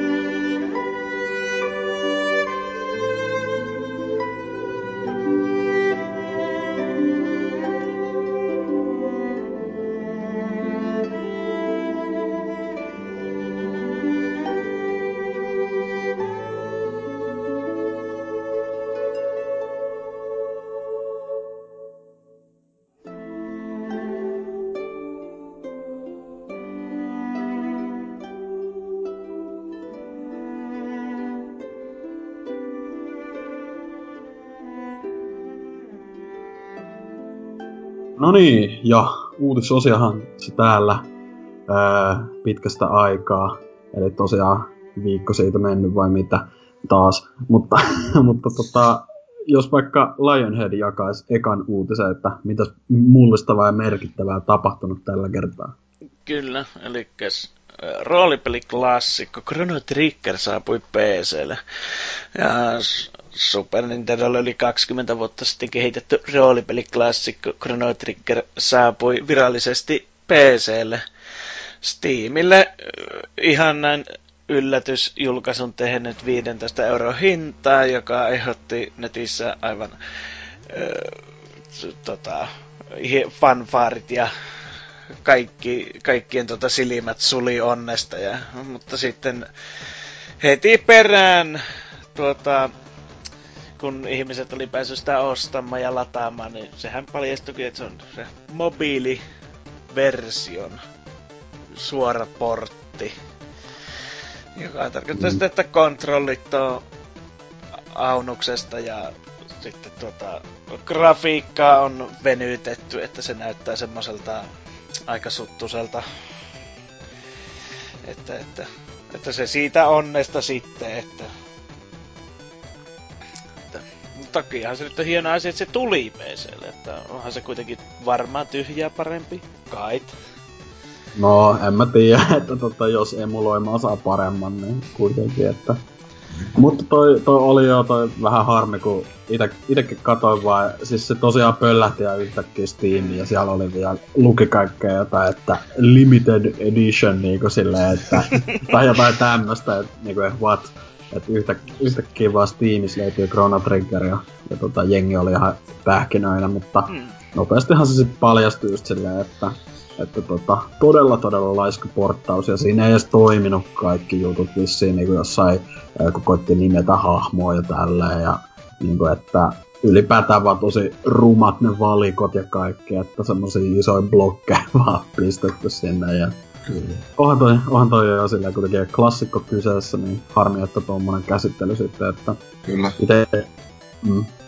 Ihan saman tapaan tehty laiska portti kuin mitä Final Fantasy kuusi kanssa oli, kun se tuli eka mobiileilla sitä Steamiin. Mm. Aika järkyttävä raiskaus suoraan sanottuna, että tässä sentään grafiikoita ei ole ihan niin paljon laitettu uusiksi mitä silloin se Final Fantasy kuusi kanssa, mutta niissäkin on semmonen ruma filtteri jostain, että pikselitaide on pistetty niinku pilalle, eli sumentamalle. Joo.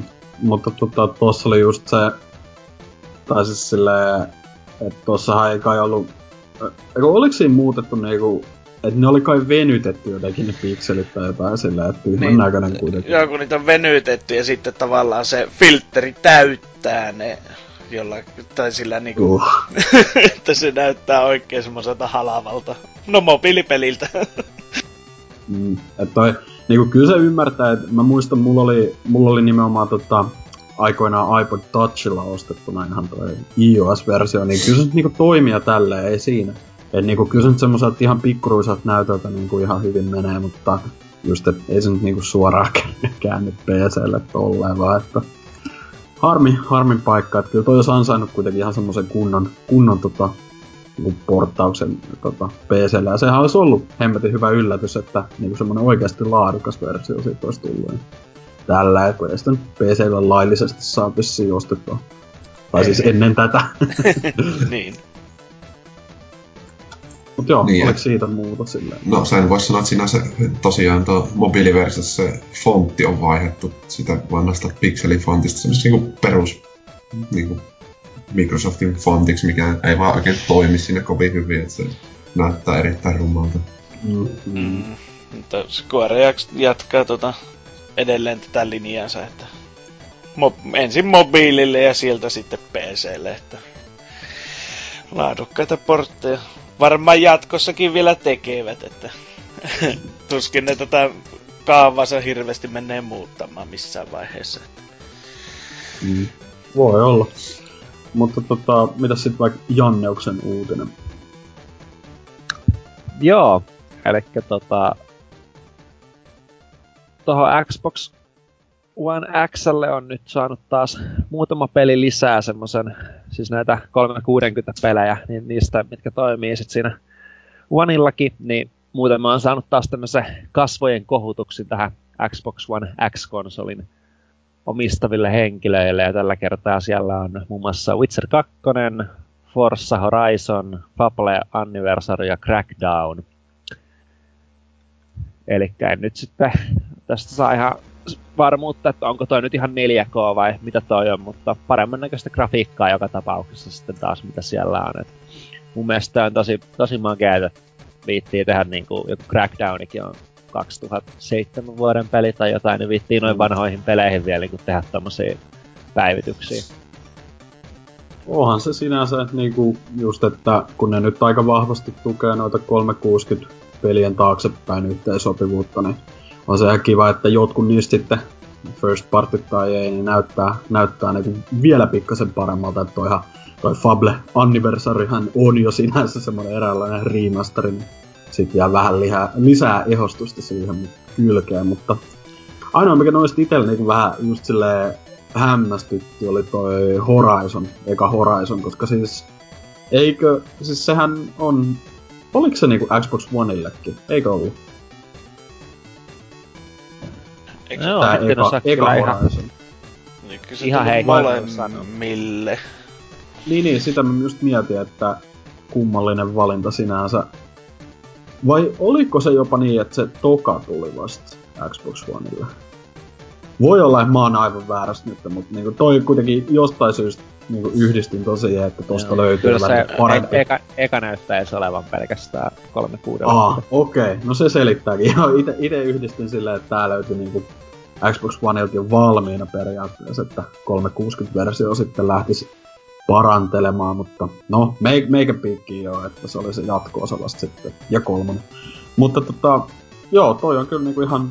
Ihan siistiä sinänsä, vaikka niinku jotain muuta, uuttakin peliä ihan Xboxille kaivattais, mutta no, noin nyt ei varmaan, varmaan tota, vaadi ihan älyttömästi työtä, että jos joku tech-tiimi siellä vääntää tollasta päivitystä vanhoihin peleihin.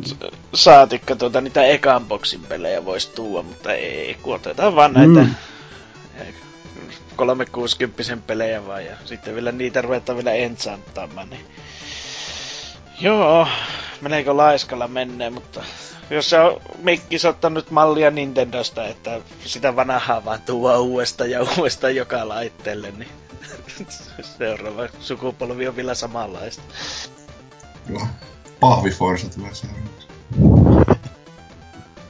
Jep, mutta tota, jos siitä ei ollut muuta, niin siirrytään sutjakkaasti Teman uutiseen. Mitäs siellä? Joo, eli tässä kun nyt on... räiskintäpeleissä, näissä sota, sotaräiskinnöissä viime aikoina menty tuosta nykyaikaisesta sodankäynnistä vähän taaksepäin. Battlefield yhdessä käytiin ensimmäisessä maailmansodassa ja Call of Duty meni toiseen maailmansotaan takaisin. Niin nyt näyttäisi siltä, että Battlefield viisi, eli seuraava Battlefield, olisi nimeltään Battlefield kaksi ja menisi takaisin toiseen maailmansotaan. Oh. Ja sieltähän se aloittikin silloin aikanaan tämän matkansa, mutta niin on vaan käynyt, että Venture Beat on saanut anonyymeistä lähteistä jotain infoa ja jostain dev-buildistä vähän kuvaa, että Battlefield viisi olisi seuraava Battlefield ja menisi sinne toiseen maailmansotaan. Tossa oli, tossa oli se vähän jännää, koska tai niinku, ei, siis silleen, ei siinä toinen maailmansota, vaikka se on aika nähty, niin on se nyt kuitenkin niinku sinänsä ihan käypä aihe. Tai niinku silleen, kyllä, mutta... Etenkin jos, jos oikeasta kuvakulmasta sitä katsoo, että jos ei niitä samoja, samoja storeja uudelleen kierrätä, niin sieltähän löytyy toisesta maailmansodastakin vaikka mitään uutta vielä. Mm, mut siis just siihen oli tulossa, että se jännä siinä mielessä, että silloin kun toi Battlefield yksi oli tulossa, niin eiks ne E A, tai siis DICE itekin ollut vähän sellainen piikitteli kodin suuntaan niin, että meillä on kuitenkin tämmöstä, että kerrankin ekaa maailmansota ja nyt sitten vähän niin otetaan tavallaan askel taaksepäin, mutta tavallaan eteenpäin, että samalla. Niin, että. Niinpä, että vähän turhaa piikittelyä, mutta mm. raportin mukaan nämä oli miettinyt tuonne toiseen maailmansotaan menemistä jo aiemmin, mutta sitten tota, päätyvät tekemään eka sen Battlefield yhden ja sitten myöhemmäksi saastaa tämän toiseen maailmansotaan palaamisen. Mm. No, itse vaan niin. Toivoisin, että tuo seuraava päfää niin, niin saisi muutakin kuin pelkä skinswapia, että ne laittaisi sitä mekaanisesti aika paljon uusiksi, että No niinpä.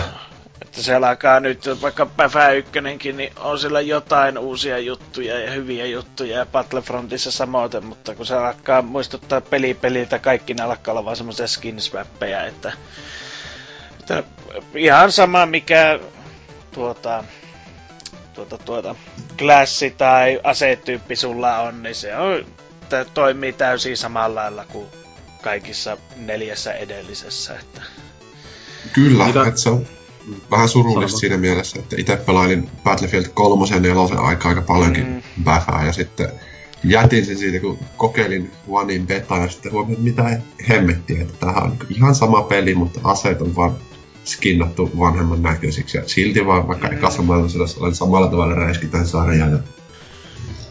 Ja, sni- mm. ja sniperit edelleenkin tuota, päättää pelin kuluu, että niitähän oli ekassa maailmansodassakin ihan hurumykköt, että ja toisessa, että eihän nyt, mit- mitään nyt jollain hyökkäämisellä, että eihän nyt pe- peli voitetaan istumalla. Oliks tos just silleen niinku, että toi tai niinku tuli tosta mieleen, että niinku samaa, samaa periaatteessa toi Bäfä ollut, niin eikö se edelleen niinku perustu se pelimoottori siihen Bad Company kaksi mukana tulleeseen? Tai niinku, et siitähän, e, eikö se ollut vähän niinku kolmos, ö, kolmosessa käytettiin sitä ja sit sitä on niinku hiottu vaan enemmän periaatteessa? Joo, siis Frostbitehan noissa on, mutta mä en ole varma, missä se tuli ekan kerran. Öö, nelos... Se... Musta, olikohan sitä kolmosessa... No ne nelosessahan se oli niinku jo... niinku pääsääntöisesti käytössä, koska sehän öö, nelosenkahan oli hemmetisti ongelmia justi siinä, ettei serverit pysynyt päällä ja kaikkea muuta, mm. että justi sen pelimoottorin vaihon takia. Ja kun nehän teki oh, okay. kolmosen ja nelosen välillä oli muistaakseni ihan kohtuu pitkä aika, kun ne justi sen so, pelimoottorin kaksikymmentä vaihon takia. Ja mutta nythän on lypsänyt sillä samalla moottorilla sitten vuosittain. Joo, nelosessa oli ongelmia niissä nettipelissä jonkun verran, että ei oikein... Tai niinku nettikoodi oli vähän perseestä jonkun aikaa julkaisun jälkeen. Mutta nehän sitä... Sehän on kaikista kauiten tuettu Battlefieldi. Kyllä. Tossa oli, ois voinut kans sanoa, että tossa oli jännä tossa uutisessa, tai huhussa, että siinä oli kans mainittu, että... Öö, tota... aikaisemmin huhuiltu öö, se Bad Company kolme, niin. Että se olisi ollut työn alla, että se ei nyt oiskaan ollenkaan niinku työn alla. Et vähän vaihtelevaa tietoa, mutta tosta oli kyllä, joo, kyllä toi, niinku, toi Battlefield V tai tää vitonen, niin vaikuttaa suht todennäköiseltä, että siitä nyt oli niinku tota... Siitähän oli ihan pari just tommoista niinku vuodettua kuvaa kans tuli tuossa samassa pläjäyksessä, niin kyllä se niinku... Ei niinku... En, en yllättyis, jos tää nyt julkistettais sitten. Joo, eiköhän se oo, mut mitä itse odottaisin, niin ois tähän Battlefield kaksikymmentäyksi neljäkymmentäkaksi, elikkä mm. sille tulevaisuuspäfälle jatkoa, että kaksikymmentäyksi neljäkymmentäkolme tai jotain, se vois olla vähän mielenkiintoisempi. Se kaksikymmentäyksi neljäkymmentäkaksi on tosi hyvä peli. Niin, mutta siinä on pelimekaanisesti niin paljon eroa verrattuna näihin, että todennäköisesti jos tulis uus, niin näitä on helpompi tehdä, että jos siitä tulis nyt sille jatko, niin no se olisi ihan sama kuin Battlefield nelosen jälkeiset tuotokset, mutta skinit olisi vaan vähän futuristisempia. Harmi kyllä, jos sitä Bad Company kolmosta ei nyt sit tuu ollenkaan, että noista Battlefieldeistä itse, no silleen ikin millään, tai ne eipä sano ikinä, että just se Bad Company kaksi on oikeastaan viimeisin, mitä on silleen niinku digannut oikeesti pelaa kunnolla, et. Kyllä. No tossa mainitaan kyllä, että Disellä tiedetään, että Bad Company kiinnostaa, mutta harkitsevat sitä ehkä seuraavaksi, mutta vielä Näin ei ta- ainakaan tämän jutun mukaan ole tekee. Jees, mutta tota... No, sitä odotellessa sitten varmaan ihan viimeisintään jossain tossa ö, alkukesästä kuullaan, mutta, mutta tota, joo, meikä uutinen sitten tähän loppuun olisi tämmönen kerrankin, tai no, joidenkin mielestä silleen kerrankin vähän positiivista P S Plusan suunnalta, että N K, tuo meidän ö, vakio jantterihan on monesti, monesti dumannut koko palvelua, mutta tota, nyt siellä on kerrankin, niin edelleen joidenkin mielestä kerrankin, niin hemmetin hyvää tarjontaa. Nimittäin maaliskuun plussapelit tulee olemaan äh, Bloodborne ja Ratchet and Clank Pleikka nelosella. Ja joidenkin mielestähän nää on niinku yli konsolin parhaat pelit ja no en nyt täysin pistä vastaan, että, no. että tota, Ratchet and Clank, hemmetin kova tapaus, Bloodborne, kaiken kuulemani mukaan todella kova tapaus, että toi on ihan hyvä, hyvä nyt, että tuovat, tuovat tämmöstä niinku oikeasti, oikeasti, oikeasti todella niinku kehuttua ja laadukasta tonne niinku ilmaiseksi just sinne palveluun, että mutta sitten kans tässä uutisessa oli ää, eräänlainen varjopuoli joidenkin mielestä, että siinä tosiaan samalla ilmoitettiin, että ensi vuonna, niinku tasan vuoden päästä, ää, loppuu sitten tää P S kolme ja Vita-pelien, Plus-pelien tuominen niinku ää, tähän palveluun, että ää, nyt jatketaan vielä toistaiseksi, että kyllä siellä nytkin on P S kolmelaisen Mighty number nine tulee maaliskuussa, ja Vitalle saa tän öö, esim. Tää Claire Extended Cut, se on tämmönen kauhu, kauhu kaksi D-peli, niin, niin, niin, että ei, ei ihan vielä ole lähdössä pois, mutta kuitenkin jotkut on ollut sit vähän nostanut pientä hulabalauta tuosta, että, että mitäs, mitäs, miksi nyt lähtee, mutta öö, ite, ite nyt niinku mä en ensinnäkään, mulla ei oo P S Plus käynnissä, että mutta silti niinku tottakai se on hyvä, että jos siellä niinku kovia pelejä oikeesti välillä onkin, niinku nyt näyttäis olevan, niin, niin, niin mutta tota, mitä, mitä mieltä teesi muutta siitä, että nyt sieltä niinku pitkän ajan jälkeen nää P S kolme ja Vita-nimikkeet sit häipyy, että vaikuttaako hirveästi elämään vai, vai tota, onko ihan hällä väliä? No en usko, että hirveästi ihmisiä kiinnostaa tässä vaiheessa, että toki ne joitain on vielä, ketkä, ketkä ei täysin ole hypännyt nykysukupolveen, mutta varmaan koko ajan vähenemässä määrin. Että, mm. että ennemmin olisin iloinen vaan siitä, että on nyt kaksi tosi hyvää peliä siellä. Mm.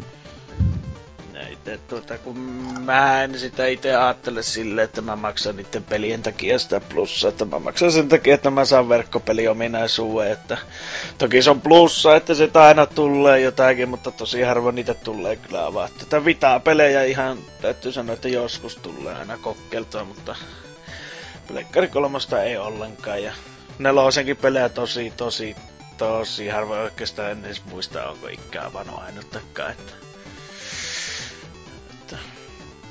joo.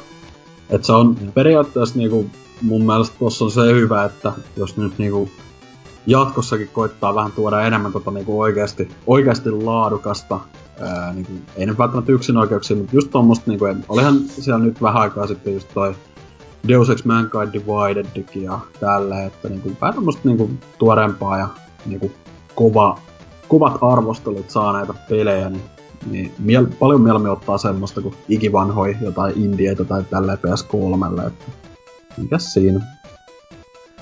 Kyllä tota niinku itelle tosi huonot vibat tosta tulee, jos Vita-pelit tippuu pois, nyt en ainakaan harkitsee sitä konsolin ostamista enää, että menee boikottiin.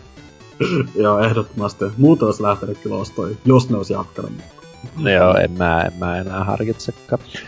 Ei, mut ihan, ihan for real tosta sanoit, että jotkut puhuu, että niinku pleikkarin parhait pelejä, että toi niinku eka Ratchetti se remake, niin se oli itelläkin semmonen, mitä mä olin silleen miettinyt. Jos se joskus sattuis hommaan sen Legend nelosen, niin se olisi semmonen kyllä kova, minkä vois ostaa. Niin tossa joku kuukausi sitten satuin, sitten YouTube jostain syystä ehdotti mulle jotain videoa siitä, missä joku ränttäsi sitä peliä aika paljon, niin mullehan paljastui, että se on itse asiassa ihan hirveitä kakkelia se remake, että siinähän on ne välivideot korvattu siis sillä elokuvan niinku pätkillä. Siinä oli eri aseita siinä pelissä, mitä siinä originaalissa oli, ja siinä oli niinku, siinä oli, siinä oli kaikki ihan pielessä. Ei. Siis se on, no siis joo, jos on niinku, jos, jo, jos saat sitä ekaa niinku, äh, jos sulla on ihan hullut nostalgiat siihen ja tälleen, niin se ei oo äh, niinku uskollinen remake, koska se on enemmän nimenomaan rebootti tai silleen. Et se on, tota, se on jo tuli samoihin aikoihin sen elokuvan kanssa, ja siinä on sen takia käytetty niitä, niitä tota, välivideoina vähän niinku pätkiä siitä, mutta ei se, ei se haittaa sitä niinku itse pelin flowta kuitenkaan. Ne aseet on, no mä en tiedä, että mitä kaikkea siinä on muutettu, mutta siinä on hyvä variaatio kuitenkin kaikkea tälleen, että se on niinku edelleen tosi toimiva peli. Et, niin mun, mielestä, mun mielestä se on saa reippaan kasin peli kuitenkin, että eikä toi ollut täyshintainen kuitenkaan ja tälleen, että Mitä? Se, niin, että ei ollut täyden hinnan, mutta sehän tota... Ah, niin, mutta sehän, se noudattaa sitä samaa hinnoittelua kuten kaikki Pleikkari Reemasta, mutta sitten se olisi ollut kyllä ihan sama, jos se olisi ollut ihan täysin sama kuin se alakuperäinen, niin olisivat vaan tehneet semmoisen laiskan portin vaan ja pistäneet sen mm. toimimaan. Että tota... No, ei, ei, niinku mun mielestä ei kannata ehkä ihan pelaamatta dumata tota vielä kuitenkaan, että jos, jos joskus konsolin hankit, niin kyllä mä voin suositella ainakin, että halvallahan totakin siellä alennuksissa ylipäätään on ollut, vaikka nyt se tossa P S Plussassakin olisi, mutta... Mutta, mutta tota, jos tästä ö, uutisista, näistä uutisista ei sen enempää, niin siirtää suosiolla tonne ö, pääaiheosioon, joka tällä kertaa ö, käydään vähän ehkä... Pikkasen niinku liittyy tohon tulevaan kolmesataa jaksoon vielä, että katsellaan mitä siellä sitten.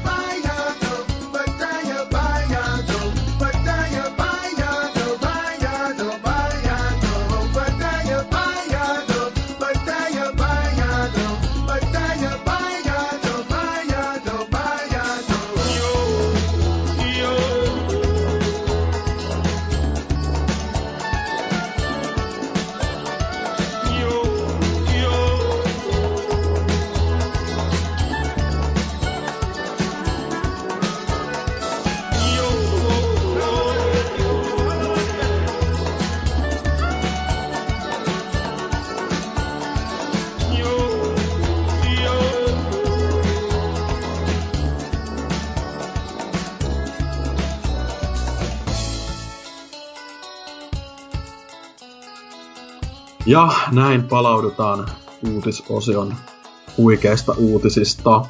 Ja tota, tällä kertaa aloitettiin pikkasen ö, etukäteen tälle ennalta jo juhlistaa tulevaa kolmetta sadatta, kolmatta sadatta, ei kolmetta sadatta jaksoa, jaksoa P B C:tä ö, tämmöisellä aiheella, että käydään pikkasen läpi ö, pelejä, missä on kauhea määrä keräiltävää. Ja miten tämä liittyy ylipäätään kolmeensataan jaksoon, niin no, käydään vaikka alkuun pikkasen tämmösiä, tämmösiä nimikkeitä, mistä löytyy kolmesataa tai enemmän kollektiibleja, näin sanotusti, ja voidaan sitten siitä vähän myöhemmin haarautua ihan peleihin, missä on ylipäätään hemmetisti kaikkea sälää keräiltävänä, ja vähän keskustelua siitä, että miten, miten nämä niin kuin vaikutti siihen peliin, ja jäikö mieleen, vai toimiko, toimiko enemmänkin ihan turhana päälle liimattuna lisänä vaan. Mutta tota, jos aloitellaan vaikka silleen, että ei nyt pitää sen kummempaa järjestystä tarvi olla, mutta jos vaikka, vaikka tota, tema name droppaa eka joku, mikä jää tämmönen peli, mistä löytyy vaan sikana kaikkea kerätävää, että mikä jäänyt mieleen. Joo, että tota, no, vanhempalle vanhemman luokan peleihin mennään, että Donkey Kong Countryissa on tosi paljon keräiltävää. Mm. Että ensimmäisessä Countryissa ei ihan kolmesataa päästä, mutta sitten Donkey Kong kuusikymmentäneljä kohdalla, niin siinä räjähti sitten ihan käsistä kaikki. Että sama toi Nintendo kuusikymmentäneljä ylipäätään äh, niinku aikakaus tuntuu olevan keräiltäviä juhlaa kyllä tai silleen. Että... Joo joo, et... kuusikymmentäneljä on kuitenkin niin varmaan seitsemän erilaista kolikkoa ja banaania ja filmejä ja vaikka mitä, mitä kerätään. Että siinä ei ole mitään järkeäkään. Että joka, joka kulman takana on jotain piilossa ja suurellakaan osalla niissä ei mitään merkitystä oikeasti. Joo. Oliko, oliko siinä niinku mitään semmoista, että ö, yhtä pääjuttua, mitä kerätään ja siitä sit saakin jotain vai onko se kaikki vähän niinku semmoista vaan, että ylipäätään jotain täytetty leveleitä niillä jutuilla? Niin no siis onhan niissä osasta ihan hyötyä, joitain tarvitaan niinku bosseihin pääsemisiä ja niin poispäin. Ja, mutta tota, jännänä tossa sitten on, että pelissä sitten ei kerätä niitä Kong-kirjaimia, mitä kaikissa muissa tarvitaan, se kerätään.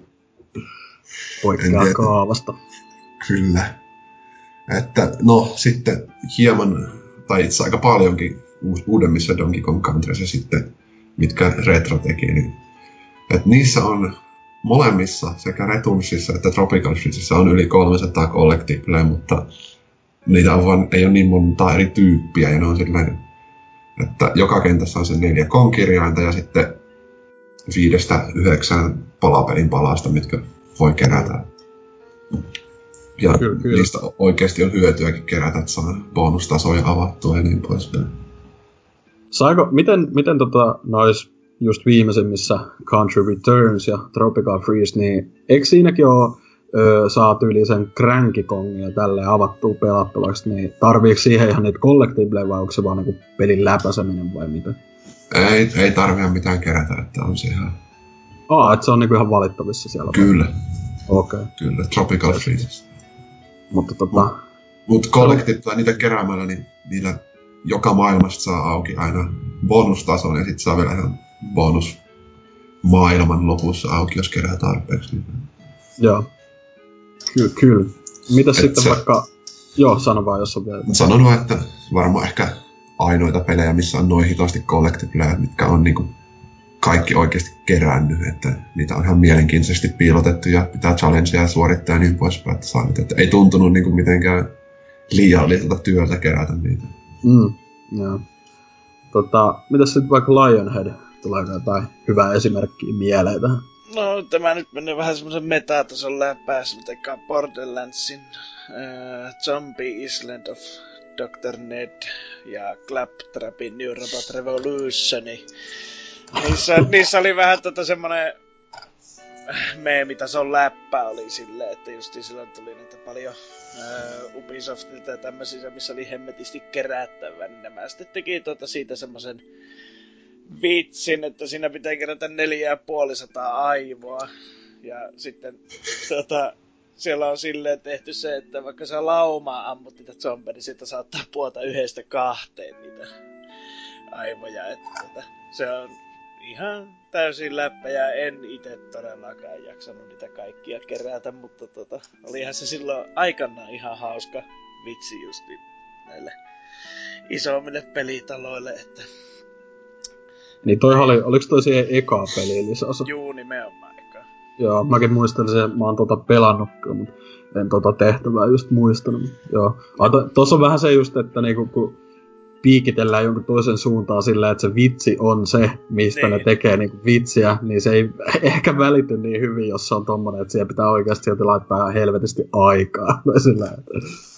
Joo, tajuttiin jo. Kyllä, mutta se on justi se, että jos niistä peleistä tahtoo täydet gamerscadet tai platinat tai muuten, niin se on sitten mm. vaan kerättävä, että eihän se niinku juoneenhan se ei vaikuta millään, että se on sivutehtävä. Ei, joo. Mutta se oli ihan, se nyt on semmoinen, mikä ensimmäisenä tuli mieleen, että... Mm.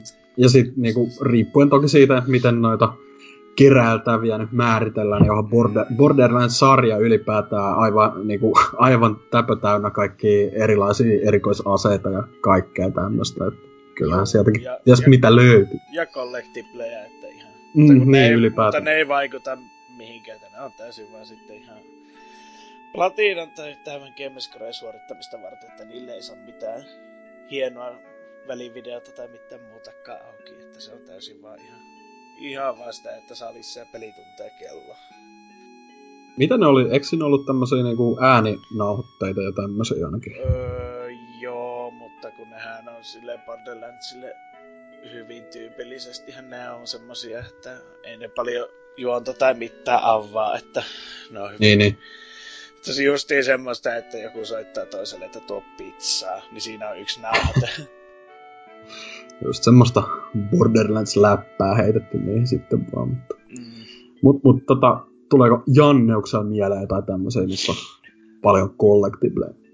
No joo, kyllä tuossa to, aamulla tosiaan vähän tätä vielä funtsin ja kattelin tota pelihistoriaa kolme kuudella kympillä, tai niin vanilla myös, mitä on tullut pelailtua, niin sieltä tämmönen, tämmönen peli kuin Just Cause kaksi osui silmiä. Mm. Muistan, että siinä niitä vähän, vähän väliä tota... hyppi nenille, ties minkälaista laatikkoa, niistä sai jotain rahaa tai ei, ei ikinä mitään kauhean suuria summi, summia tai jotain muuta tämmöisiä resursseja, jotain chaos pointseja tai mitä siinä nyt ikinä kerättiinkään, eli semmoisia hyvin mitään sanomattomia sillä tavalla. Ja ihan tuossa kiinnostuksesta vielä tsekkasin nyt aamulla, paljonko niitä oli siinä pelissä, niin niitä on kolmetuhatta kappaletta siinä pelissä, kaikennäköisiä laatikoita ja kirstuja, mistä saa aina jotain näennäisen tärkeää pientä sälää. Eli siinä on ainakin, ja ni, niilläkään ei tosiaan sinällään ole mitään niin kuin oikeata muuta virkaa, muuta kuin varmaan just se, että voi vetää sitä Platinan tai täydet Gamescoret, että tota, siinä, siinä on ainakin ollut sitten täytettä sille Just Cause kakkosen äh, suht koht isolle maailmalle. Sieltä, Joo, sieltä kaikki kyllä. kerätään, kaikki kerätään. Ite, ite tulee just ekan mieleen, kun Just Cause kakkosta miettii, tai silleen Just Causea miettii just se kakkosen kartan koko, että sehän oli just aikaansa nähdä, että kaksituhattakymmenen tuli, kaksituhattakymmenen alussa, niin, niin aivan älyttömän kokoinen kyllä se niinku pelin kartta, mutta tota, siellä sitten, niinku it, it, ite en muista niinku hirveästi, että olisin niinku tarkoituksen just keräily niitä juttuja, mutta niinku tuli just silleen sekoiltua tosi paljon just äh, sillä grappling hookin lenneltyä sen ympäriinsä tällä. Niitä oli siellä jossain ihan semmoisessa asumattomilla viidakoissa, oli vähän jossain mm. kiven päällä joku semmonen pönikkä, että ah, täältä löytyi taas vähän vehiklepartseja tai rahaa tai Joo. what not. Joo, se on joo, ihan hyvä esimerkki. Noinkin, noinkin paljon, en muistanut ihan noin paljon, että... No joo, en mäkään niitä siis varmaan kerännyt kuin joku ihan niinku prosentin luokkaa, mitä nyt sattu tulee löytää vastaan, kun siellä kävelee. Mä en millään tavalla niitä etsinyt, mutta tota, mä, voin, mä voin kuvitella kyllä tämän keskustelun, mikä on käyty jossain palaverissa, että meillä on nyt ihan jäätävän kokoinen pelimaailma, että hei, mitä me niinku täytetään tää, että ei jaksa kyllä mitään niinku oikeat kontenttia laittaa. Et jos laitetaan vaan tämmösiä turhia laatikoita tänne joku määrä X, että sit niitä voi niinku keräillä tai jotain. Mm. Mut sentään siinähän, siinähän ei tainnut olla mitään tämmöstä, että joku pelin oikea loppu on niiden takana sitten. Ei, ei. Ne oli just ei. vasta peli, peli tota, niinku ylipäätään pelattavuutta pysty parantamaan, että sai niitä erikoisosia niistä ja tälleen. Mutta, joo. Mutta tota, joo, Just Cause kaksi, hyvä esimerkki sekin. Öö, itellä tuli ekana mieleen, kun näitä mietti tämmöisiä pelejä, niin totta kai pitää nyt vähän sportata Oddworldia. Se on ihanaa, kun Oddworldia saa mainittua kyllä aiheeseen kuin aiheeseen, että niistä löytyy kaikkea. Niin, niin, niin tota, tää Abyss Exodus, eli sarjan toka peli, niin siinähän öö, oli kolmesataa näitä, tasan kolmesataa näitä pelastettavia Mudokon olentoja, että ne nyt ei ihan niinku voisi sanoa, että ne ei ole mitään asioita nurkassa, mikä vaan otetaan ja saadaan bling-ääni, vaan ne on ihan, pitää niinku pelastaa ne kirjaimellisesti, että otetaan iso joukko niitä ja etsitään portaali, mihin sitten saa ne laittaa niinku juoksemaan turvaan. Mutta siinä oli tosiaan tasan kolmesataa näitä mudokonia pelastettavina ja, ja sitten tota...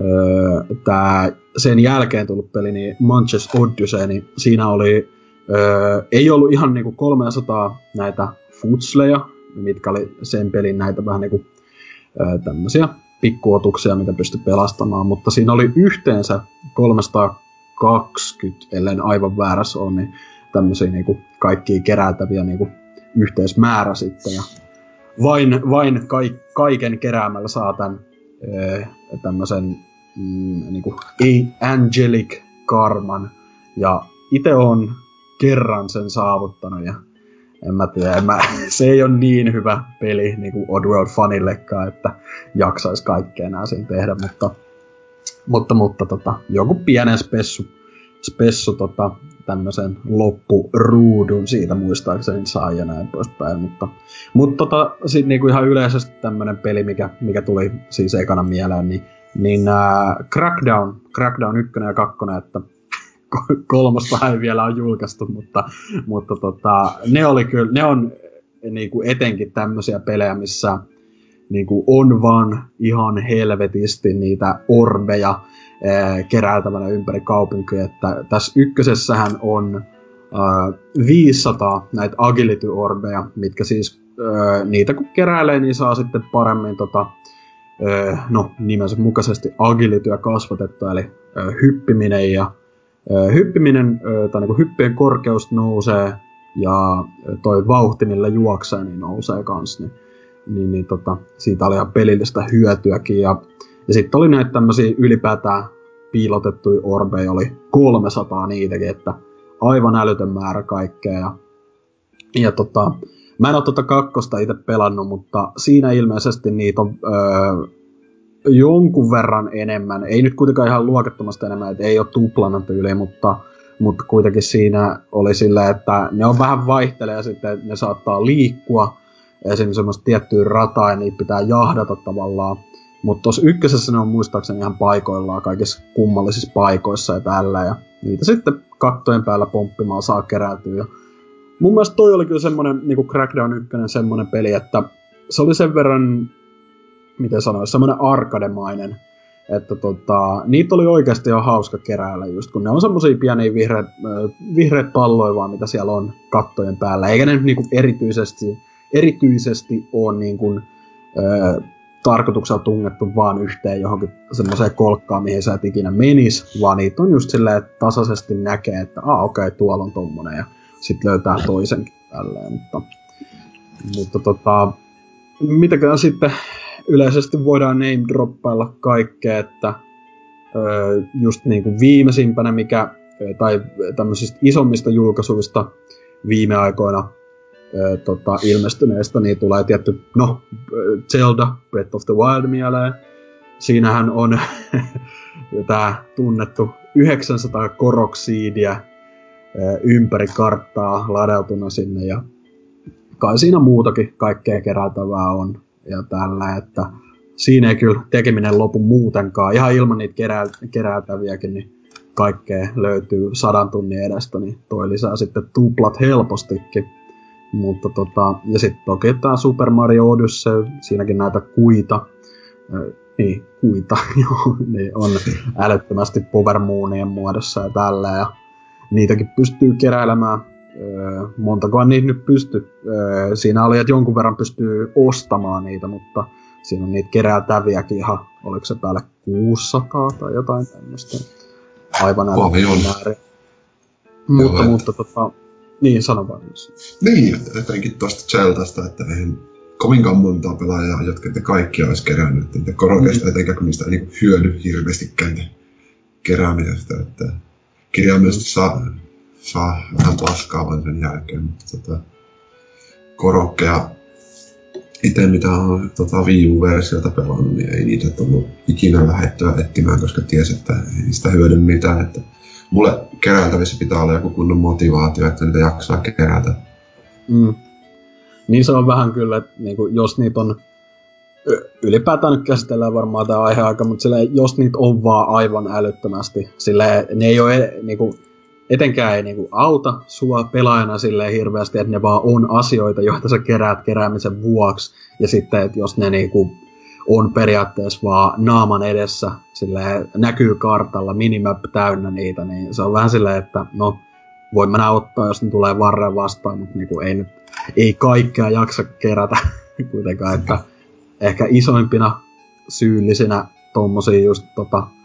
Mitä Lionhead sanoikin vähän, että Borderlandsissakin on ollut pilkkaa tuosta Ubisoftin nykymeiningistä, tai viime vuosien meiningistä. On nyt vähän parempaa suuntaan ehkä jossain mielessä mennyt, mutta kuitenkin sillä, että just noi Assassin's Creed-pelit, viimeaikaiset just joku Unity, öö, sitten eiks tää, mikä tää oli tää, tota, no mut yleisesti niinku sillä Unityn jälkeen vähän ennenkin ollut ihan älyttömästi niinku kerätävää, että on ollut höyhentä ja tai siis sulkaa ja lippua ja ö, niitä animusfragmentteja ja kaikkea, niinku helposti satoja, satoja, satoja niinku sillä, että onko se tota, Janne, jos sä olit vissiin, tota, mainitsit ainakin tuossa tauolla tuosta vähän, niin onko minkälaisia mietteitä just tämän, tästä Assassin's Creed-meiningistä esimerkiksi? Uh, joo, no uh, mä en oo itse asiassa mikään Assassin's Creed-sarjan fani ylipäätänsä, että mä en edes pidä niistä peleistä erityisen paljon, ja en, en myöskään kyllä vaikka on niitä jonkun verran pelannut, mutta en oo silleen just ikin digannut niistä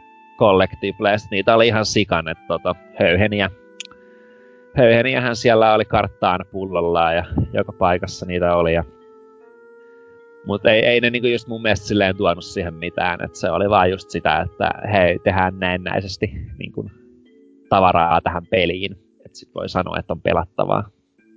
Se oli vähän jännä, että koska siinä ekan Eiku, tokan Assassin's Creedin aikoihin oli mun, mun muistaakseni vielä tälle, että oli semmosia tiettyjä keräiltäviä juttuja, mitä ei ollut ihan hirveästi. Ja sit kun ne keräs, niin sai vähän niinku sen öö, tavallaan semmosia piilotettuja välivideoja auki, jotka sijoittu sen pelin jälkeen. Ja mä muistan, että se oli tosi suosittu juttu sillä, että yli jossain pelaajakästissäkin jengi, jengi hehkutti just joku Huttunen sillä ja Arvekkari, että tota, et tosi siistiä, että niinku siitä sai jotain tämmöstä ja tälleen.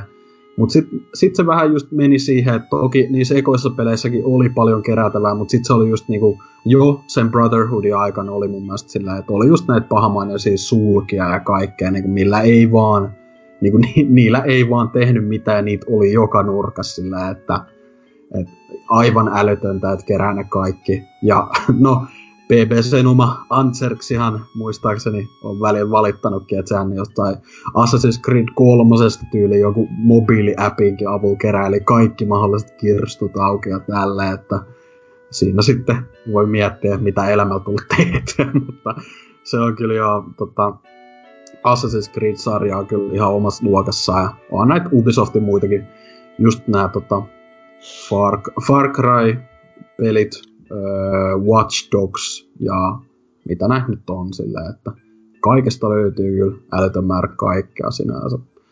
Mutta tota, joo, voi kyllä niinku silleen heitellä ihan ilmoille, jos tulee mieleen tämmösiä, että tossa nyt tuli jonkun verran näitä mainittua, missä on kolmesataa tai enemmän, niin ja näin, ei se nyt niin tarkkaa ole, mutta... Ää.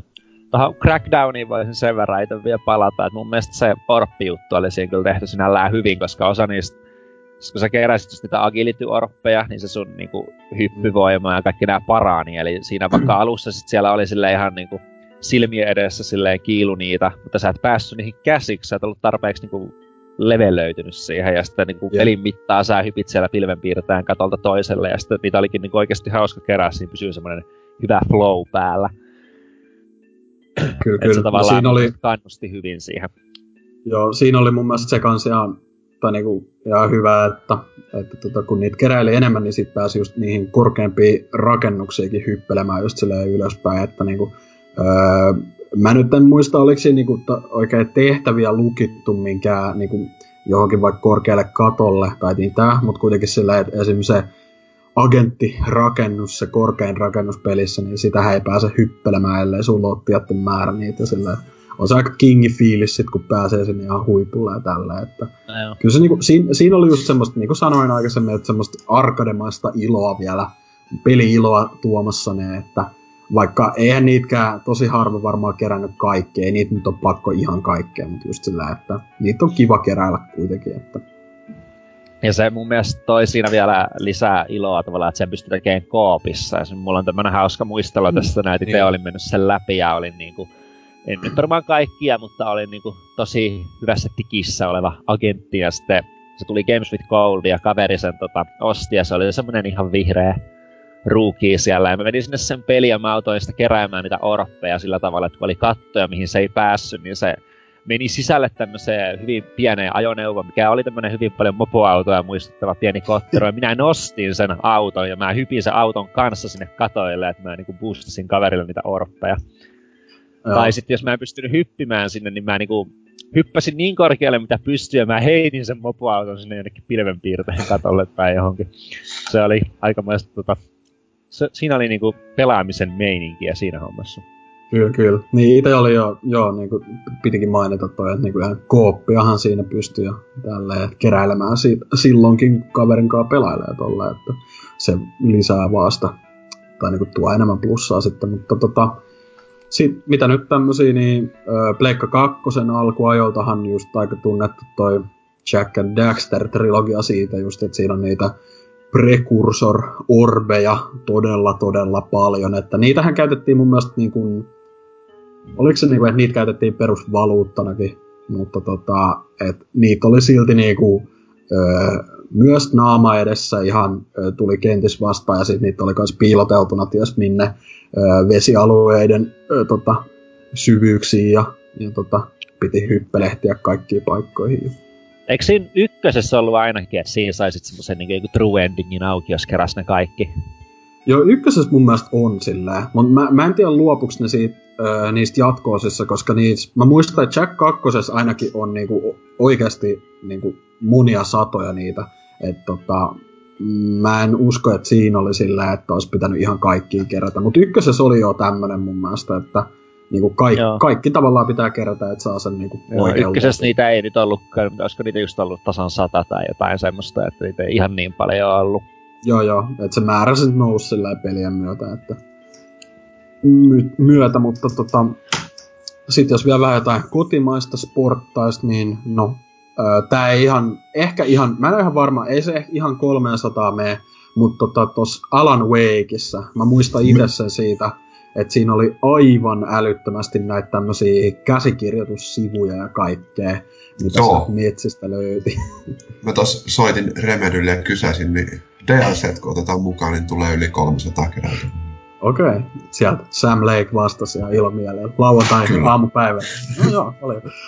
Kyllä, kyllä. Joo, siinä oli, siinä oli joo, tosi paljon. Ja sit siinä oli kaikki näitä ihmeitä termoskuppeja ja äh, mitä kaikkea. Niin kun muistan jo kyllä tonne, että äh, mä, oliko siinä jopa tälleen, että kun keräs ne niin kun, tavallaan ne sivut, niin siitä niin. tavallaan sitten muodostui, niin kun, niissä oli ihan niin kun se sen käsikirjoitus tai jotain tällaista. Joo, kyllä, että... Ne, on, ne sivut on se mielenkiintoisin kerättää siinä, että se mm. pelin käytännössä kässäri. Mutta siis tota, muuten siinä on ihan liikaa erilaisia kerättäviä, niistä ei niinku käytännössä saa mitään. Että, joo. Se on joo, vähän, vähän tota, laitettu vaan kaikkea sinne, että eihän ne niinku, se on siinä mielessä kans jännä, että niinku, ei se nyt täysin putkijuoksu se peli ole, mutta ei se nyt mikään open worldikaan ole sillä, että hirveä määrä kaikkea tungettu niin suht lineaarisiin metsäpaikkoihin ja tälleen, että... Mutta, mutta tota, no, kuitenkin oli pak- pakko mainita, koska Suomi, Suomi Jep. sata. Että niiden sivujen lisäksi ehkä mielenkiintoisin siinä on ne T V, T V-show-pätkät, mitä siinä on. Aa, joo, totta. Näinhän on, tota, näissä... Öö, eikö se ollut tämmösiä vähän Twin Peaks-maisia juttuja? Kyllä. Muutenkin koko Alan Wake muutenkin, mutta silleen, että... Osa niistä ihan hauskoja, osa on vähän, vähän vähemmän hauskoja ja myötähäpeän aiheuttavia.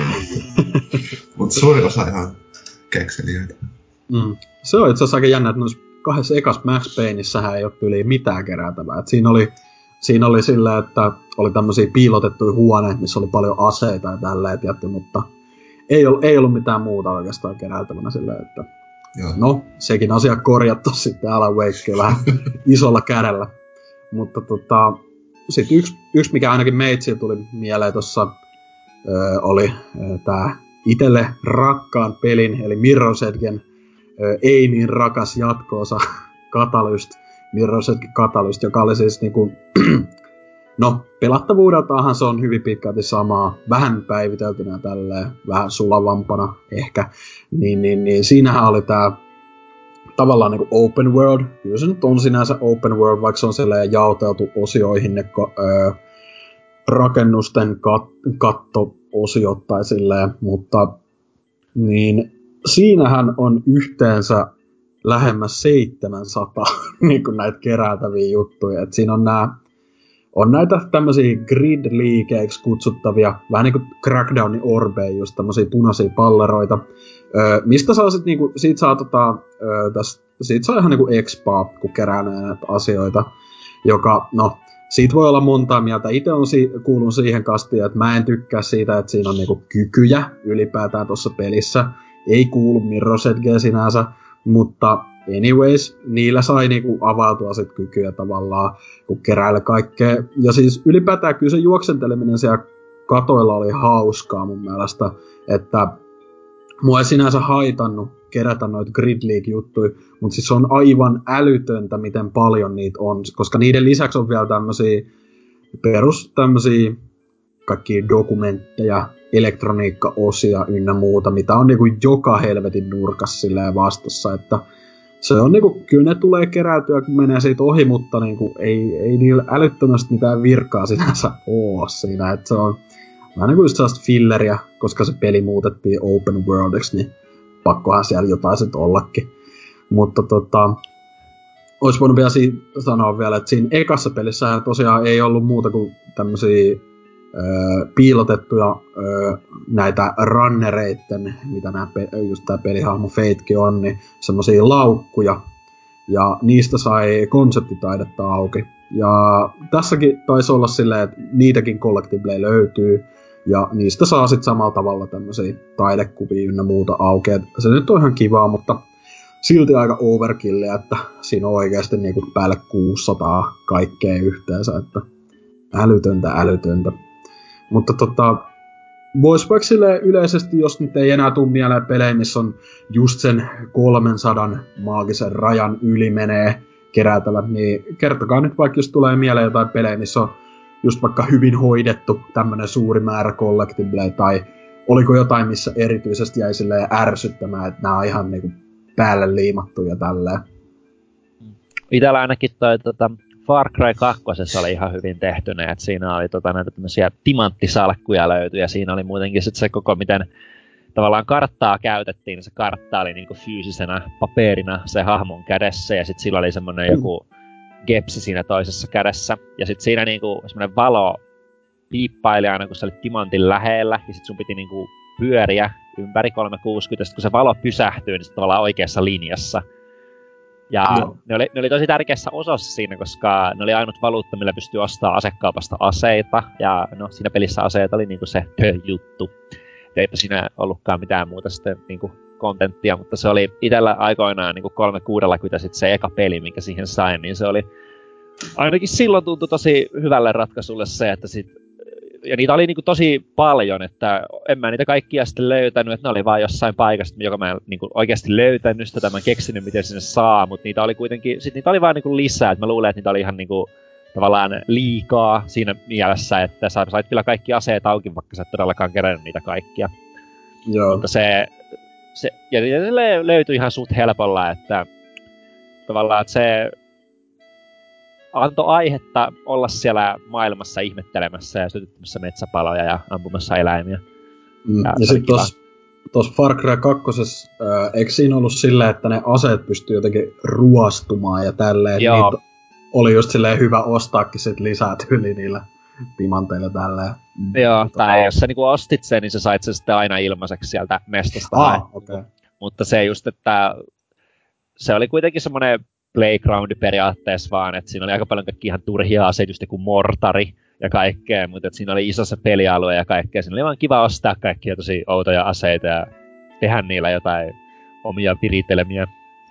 Se on kyllä siitä jännä peli, koska siinä on niinku paljon tommosia hyvin, voisi sanoa, että niinku edellä aikaansa olevia ideoita. Just niinku siinähän oli, eikö siinä ollut just, että pystyi olemaan niinku malariatartunta ja kaikkea tämmöstä. Ja siis just toi karttahomma ja tälleen. Niinku semmosia niinku, potentiaalisesti tosi siistejä juttuja, mutta sit, sit kokonaisuutena se on aika niinku anteeksi antamaton peli ja tälleen vähän liiankin ehkä karu tai sillä, että joo, siinä on just tota no malariatartunta on osa sitä juonta, että se ei ole semmoinen, että sä voit saada se jostain tota, paikallisesta baarista tai mitään, mutta tota ö, ja se oli itse asiassa kärsittävä pelimekaniikka, mutta se vei sitä tarinaa omalla tavallaan eteenpäin. Mutta tota, si- siinä oli se, mikä sitten on nyt dropattu ainakin jossain määrin näissä uusimmissa, niin se tuli-elementti, se oli ihan sikahieno. Ja on siis vieläkin, se on kaksituhattakahdeksantoista vieläkin tosi hyvän näköinen, kun sitten joku mettäpalo. Joo. Et mä en aivan, miksi ne on niinku luopunut siitä. Se oli ihan itsellä niinku semmonen ehdoton selling pointti, minkä takia mä halusin sen koko pelin aikoinaan. Ja se oli kyllä niinku, se oli hyvää kamaa, se tuli. Kyllä, kyllä. Mutta tota tuleeko muilla vielä Lionheadillä temalla mieleen tämmösiä jotain, mitä nyt mainittaisi tässä aiheessa? No tuota, ylipäänsä kaikki G T A-sarjan pelit, että niissähän nyt on aina ollut eni erinäiset määrät kerättävää. Ja mm. G T A, ihan niinku G T A kakkosesta lähtien, että on ollut toukkeneita ja sitten on tuota G T A kolme Vice City, että piti paketteja kerätä, että niitä ei ollut kuin sataa kappaletta levitettynä sille alueelle. Ja sitten San Andreasen kohdallahan se pikkasen räjähti jopa käsi, että tuli tagit ja snapshotit ja hevosen kengät ja mitäs. Mä olin ihan unohtanut noin. Unohtanut noin hevosen kengät. Eikö siin, siinäkin tuli, vai Vice Cityssä taisi olla kaikki näitä stuntteikin ja tällä, että nehän on myös myöhemmissä peleissä sitten, mutta Mm. Joo, niissä on kyllä yhdist- yhdisteltynä ihan sikana kaikkea. Ja just tuossa G T A viitosessa niin kuin voi o- olettaakin, niin siinä on niin kuin varmaan eniten just sillä, että siinä on ne kaikki sukellusveneiden osat ja mitä kaikki just äh, tota... Mä en muista, oliko siinä semmosia snapshot-juttuja? Tarviiko siinä kuvata mitään? Siinä ei tainnut semmoista ei olla. Ei olla. Mutta niin yleisesti kaikki. Mm. Nelosessa oli myös aika ikoniset pulut. Joo. Pulut, jotka niinku, varmaan varma jokainen, joka niitä on metsästänyt, on silleen, vittu mä en jaksa oikeasti. Mä tein ihan tietoisen päätöksen, jätin ne ampumatta. Et siinä kun sä kuolet ja sä respaat siihen yhden sairaalan eteen, niin siinä sillankaisella oli aina se sama pulu tervehtimässä mua. Että mä, en, niinku, mä jätin ne rauhaan ihan kokonaan. Pasifisti. No ei nyt ihan, ehkä niiden pulujen osalta. Kaikki pulut meni kylmiään, paitsi ne. Jep. No eläinrakas vähintäänkin sitten. Mutta tota... Noissa uudemmissa Tomb Raider, Tomb Raider-peleissä on kanssa aika paljon oh, keräämistä. Ei helvetti. Joo, tuli, tuli, tuli hirveät traumat, kun mainitsit tuon, koska joo se kaksituhattakolmetoista vuoden Tomb Raider, se on mun mielestä ihan hyvä peli, mutta hyvä luoja se niinku keräätävän määrä siinä oikeasti. Joo, etenkin siis... No, osa niistä on ihan jees, niitä reliikkejä ja dokumentteja, mutta sitten siinä menee niitä geokätköjä ja mitäs kaikkea siitä löytyy. Joo, ja mun mielestä siinä oli jotain erikseen, niitä jotain eläimiä piti tappaa niin, ja tälleen. Ja siis niinku ihan sikana kaikkea, että niinku, jos sen kaiken olisi niinku tunkenut tai niinku panostanut enemmän niihin, että olisi enemmän niitä itse tombeja siellä, niinku tossa ja siinä jatko-osassa vissiin tehtiinkin vähän enemmän niin, niin niin se olisi kyllä jo maittanut huomattavasti enemmän kuin miljoonas geokätkö jossain samassa metsä, metsähehtaarin luona. Että se oli kyllä, hyvä. Joo, hyvä peli, mutta tota, siinäkin vähän overboard menty noida juttujen kanssa. Semmoisen voisi name-dropata tähän, että siis tämä Batman, Batman-trilogia, että ne meni varsinkin näissä nyt kahdessa viimeisimmässä aika, mm. aika tota yli kanssa, että Arka, Arkham Asylumissä niitä oli vielä ihan semmoinen siedettävä määrä, ja se muutenkin Joo. trilogian ehdottomasti kirkkaimpana tähtänä, niin mä jopa keräsin siitä kaikki collectablet, että se tuntui Joo. tosi semmoiselle luontevalle ja hyvin tehdylle, mutta herranen aika, niitä Riddler-dropia on siellä ihan sikana, ja ei, kyllä ne jäi sitten keräämättä niin kuin reippaasti yli puolet, että siitä meni Joo, makukaan sitä koko hommasta. Joo, mä muistelisin itsekin, että Asylumista mä oon niin kuin aikoinaan silloin vielä, kun Gamerscorekin jossain mielessä kiinnosti, niin tuli kaikki tehtyä siinä ja tälleen. Ja se oli niinku ihan... Ei siinä edes niin kauaa nokka tuhissu, että se oli silleen ihan suht kompakti, kompakti paketti, vaikka teki kaikenkin. Mutta sit just toi Arkham City, niin siinähän on... Mun mielestä googletti aikaisemmin, että siinä on niinku päälle neljäsataa yhteensä erilaista kaikkea keräiltävää.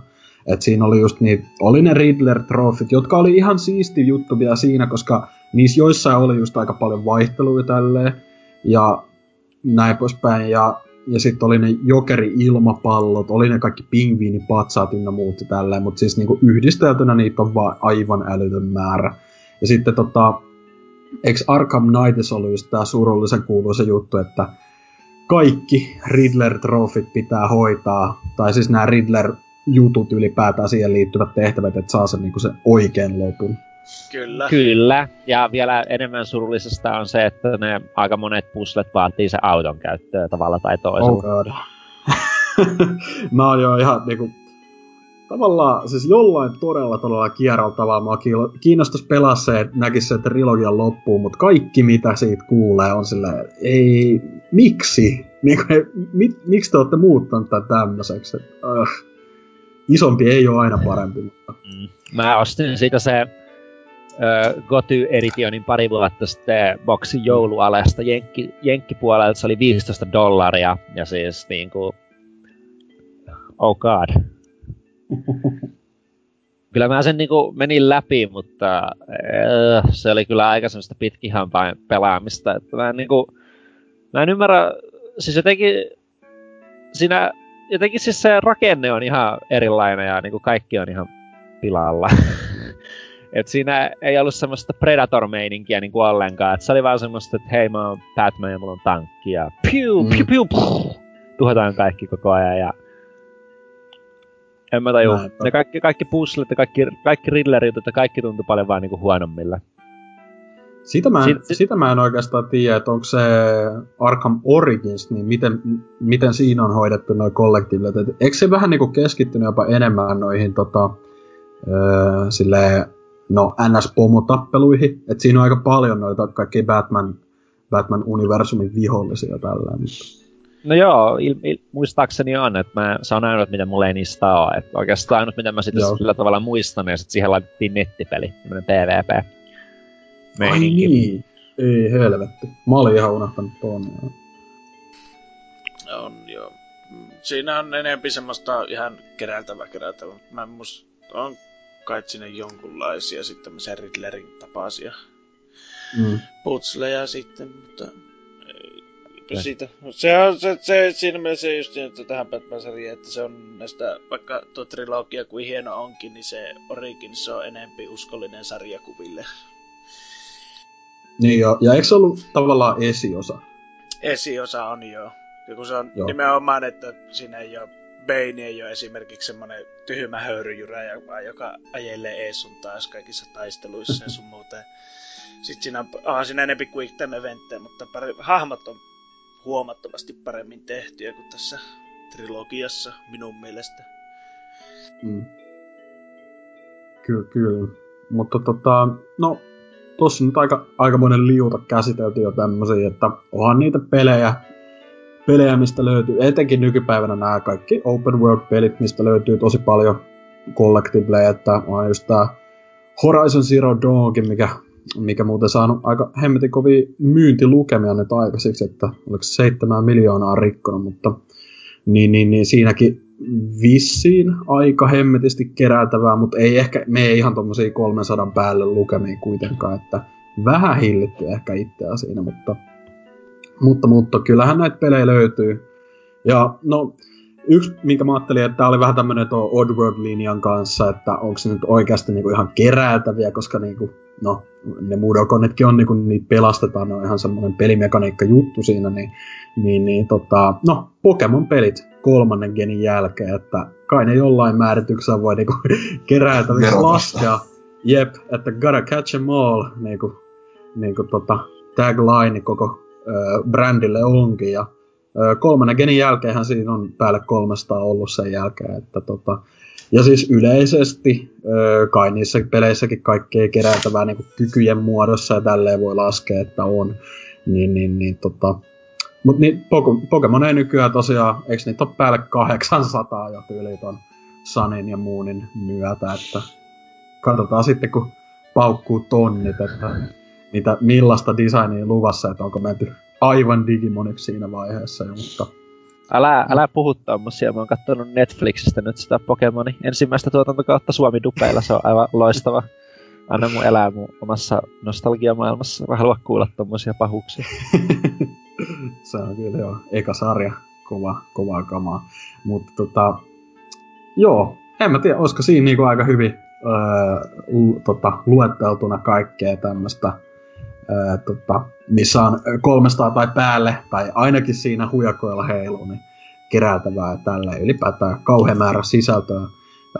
Voisi vaikka silleen loppukaneettina tästä nyt vähän funtsiin vielä, että mikä teidän mielipide yleensä on silleen niinku just tämmöisistä tosi täyteen ahdetuista kerätävistä, ää, tai niinku et peleistä, missä on näitä kerätäviä tosi paljon, niin, niin, niin että me nyt tosta Crackdownista jo vähän puhuttiin, että se on niinku oikeasti aika hauskaa, hyvin toteutettu ne, miten paljon siinä on orbeja tälleen, mutta maittaako esim. Just tommonen niinku Ubisoft Game-tyylinen ratkaisu, että on vaan kartta täynnä kaikkea, eikä edeskään niin, ei edes niinkään piilossa. Lyhyesti ja ytimekkäästi, niin semmonen on niinku huonoa, huonoa designia mun mielestä, että se... Esim, no Crackdownissa just tavallaan se, että se on jollain tavalla sidoksissa siihen sun niinku kykyyn, ja sit kun sä mm. niinku keräät niitä, niin sä tulet aina vahvemmaksi, ja sit sä pääset niinku uusiin alueihin, ja siinä on tavallaan semmoinen tietty porrastus sen myötä, ja se sit mitä parempi sä tavallaan olet siinä, niin sitä hauskemmaksi se niinku kaikki pelaaminen muuttuu siinä pelissä, koska sä pystyt suorittamaan niitä asioita niin paljon paremmin, ja sitten taas esimerkiksi tässä Batman Arkham Asylumissa, niin se sait kai just niinku uusia välineitä auki, että sun piti tavallaan backtrackkää sit siellä mielisairaalassa niin vanhoihin paikkoihin. Et sä olit vaikka ensimmäisen viidentoista minuutin aikana katsellut, että tuolla on tommonen Riddler pysti, että itse mä en tajua, miten tonne ilmastointikanavaan pääsee, ja sitten sä voit puolen välin jälkeen käydä siellä ja käydä sellainen grappling-hookilla repi auki ja vaan mennä sinne, ja sit sä oot silleen, että ahaa, sen saa näin sieltä, että mm. siinä on tavallaan, ja se alue on semmoinen kompakti, että se ei, se ei niinku vaadi mitään semmoista niinku YouTube-meininkiä välttämättä se koko homma, että sä löydät ne kaikki, että se on semmoinen, että sä pystyt ihan oikeasti jollain niinku järjellisessä ajassa niinku löytämään ja tutkimaan ne siitä, ja tota, siinä oli semmoinen, mitä, mikä oli Sly-peleissäkin, mä muistan tän Pleikka kakkoselta, niin ne pullot piti semmoista kilkatusta, että ne pystyi niinku sen avun löytämään, ja siinä Batmanissa oli tota ne Jokerin tekohantaat piti kans semmoista kolketta, niin ne pystyi mm. sen pohjalta sitten niinku paikantamaan, vähän haeskelemaan, että missä, missäköhän suunnalla ne nyt olis. Se on mun mielestä hyvä pelimekaniikka. Joo, samanlainen on muun muassa Metroidissa semmoinen pieni surina, etenkin prime, Primeissa, jossa huoneessa lähellä jotain kerättävää, niin tota, semmoinen keräilysurina kuuluu siellä. Ja muutenkin mä tykkään Metroidvanioissa siitä, miten ne on sidottu hyvin siihen hahmokehitykseen. Ja tota, collectiblet on yleensä piilotettu ihan mukavasti. Että, siis muutenkin collectibles on, niin niistä pitää pelaajaa hyödyttää jotenkin. Että ei vaan paskinta just ä, ä, Alan Wakein termospullo-juttu, että sitä et saa yhtään mitään, eikä, eikä käytännössä näy missään montako kerännyt. Ja hyvällä tuurilla saat achievement, jos kerät kaiken. Mm. Ja siis monissa, monissa F P S-peleissä on just tätä, kaikissa kodeissa on vaikka Intelle ja ne jotain läppäreitä vaan, mitkä on jossain nurkissa ja hold X ja sit sä saat sen ja sit se on sulla ja siitä ei ole ikinä mitään hyötyä, mutta kun sit saa achievement, jos kerää ne kaikki, että ne on niinku todella, todella turhia just, että johonkin, tai en tiedä mikä niissä nyt on nykyään se tilanne, ehkä niistä vaikka voi nykyään saadakin jotain, että ne on noita kodien kampanjan pari vuotta enää mennyt läpi, niin en itse tiedä nykystatuksesta. Mun mielestä niissä on kuitenkin, äh, tai ei niin kuin noissa äh, edellä mainituissa ehkä, mutta yleisesti, yleisesti semmoinen, että jos ne collectiblet on kuitenkin vähän tylsiä tälleen, niitä on vaikka niin kuin suht paljon, niin se on, semmoinen on kuitenkin ihan hyvä kannustin sitten, että jos niistä saa vaikka vähintäänkin jotain tämmöistä niinku behind the scenes konseptitaidehommaa tai tälleen, että näkee vähän, että niinku, jo, jotain, niinku, et minkä takia niitä tässä hankkia silleen, jotain kannustinta silleen, niin sekin on niinku jonkin verran pelastava tekijä kuitenkin, mutta pää, pääsääntöisesti itsellekin toi, että niinku ne, ne vaikuttaa jotenkin siihen vaikka pelihahmoon, saa jotain kykyjä tai niinku, vaikka sekin on vähän huono malli just silleen, että kaikki pitäisi tehdä, että saa niinku oikean lopun, niin siinäkin on kuitenkin sit jotain tarkoitusta edes. Et jos niitä ei ole ihan kohtuuton määrä jotain palasia, mitä pitää hankkia ja sit lopuksi saa niinku oikein, oikein niinku, että mitä tapahtui lopussa, niin kyllä sekin on niinku ihan kiva palkinto jossain mielessä. Että tota, se vähän vaihtelee, vähän vaihtelee kyllä, mutta niinku itekään, itekään en ole tota, tuommoisten niinku ihan aivan täyteen ahdettujen pelien fani sinänsä, että just toi, just toi tota Breath of the Wildin yhdeksänsataa koroksia, niin vaikka kuinka kova peli oiskaan, niin en mä usko, että monen, monen niinku tota kehumisen aiheena on ollut se, että mm-hmm. joo, Collectible oli vaan saatanasti, tai silleen, että se on, se on semmonen vähän, vähän vaihtelee keneltä kysyy, mutta näin poispäin. Mm. Öö, oliko Lionheadin vielä jotain loppuun tähän? Ei mulla ole yhtään mitään.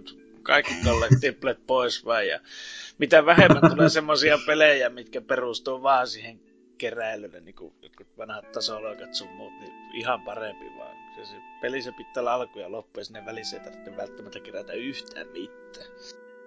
Come on! Tulee aika, aika tommonen kärjistetty.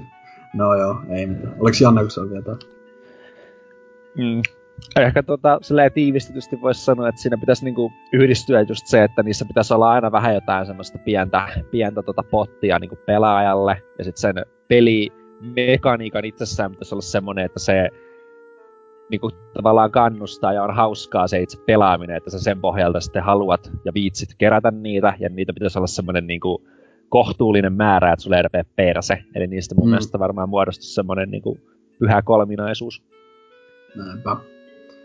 No, siinä oli aika hyvin taaputeltu meidän fiiliksiä näistä peleistä. Ylipäätään puhu, vähän puhetta, niin kuin, että tämmöisistä peleistä, mistä niitä keräiltäviä löytyy tosi paljon. Katsotaan, jos joskus, kyllähän tässä nyt on vaikka kuinka paljon vielä niin kuin, tuota, puhuttavaa ylipäätään tiettyjen pelien siisteistä, kollektiiveista ynnä muusta, mutta jätetään ehkä johonkin toiseen kertaan, jos semmoiselle suotuu mahdollisuus, mutta lopetellaan tämä pääaihe tähän ja siirrytään tuonne viikon kysymysosioon. Vaikka tämmöisen pienen knoppitiedon saattelemana, että kolmesataa Pokemon, joka tuli aikaisemmin tuossa mainittua, niin sehän on skitty, eli tämä valkoinen, vaaleanpunainen kissa, eli P B C on podcast-maailman vaaleanpunainen kissa seuraavan viikon, ensi viikon jakson myötä. Miettikääpä sitä. Mutta nyt viikon kysymys sosioon.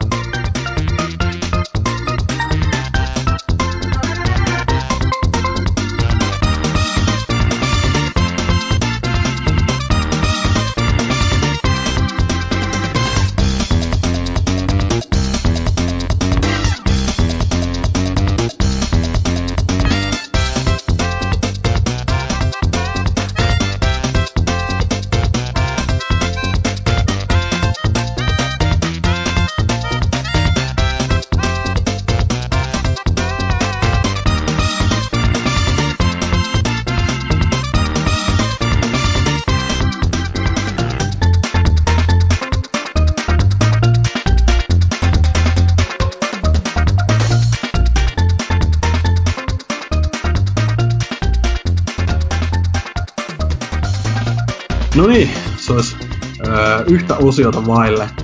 Öö, viimeinen jakso ennen kolmatta sadatta jaksoa öö, tota, purkitettuna.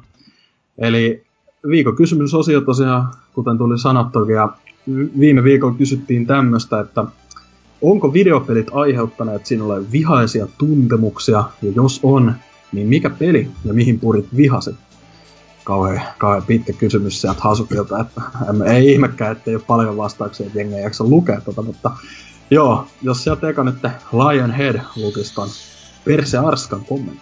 Kyllä, ja sehän on kirjoittanut, että paskat pelit saa aikaan kiehuntaa, mutta onneksi nykyään on niin paljon eri arvostelulähteitä, niin näihin paskakasoihin tulee astuttaa kuin ehkä kerran parissa vuodessa.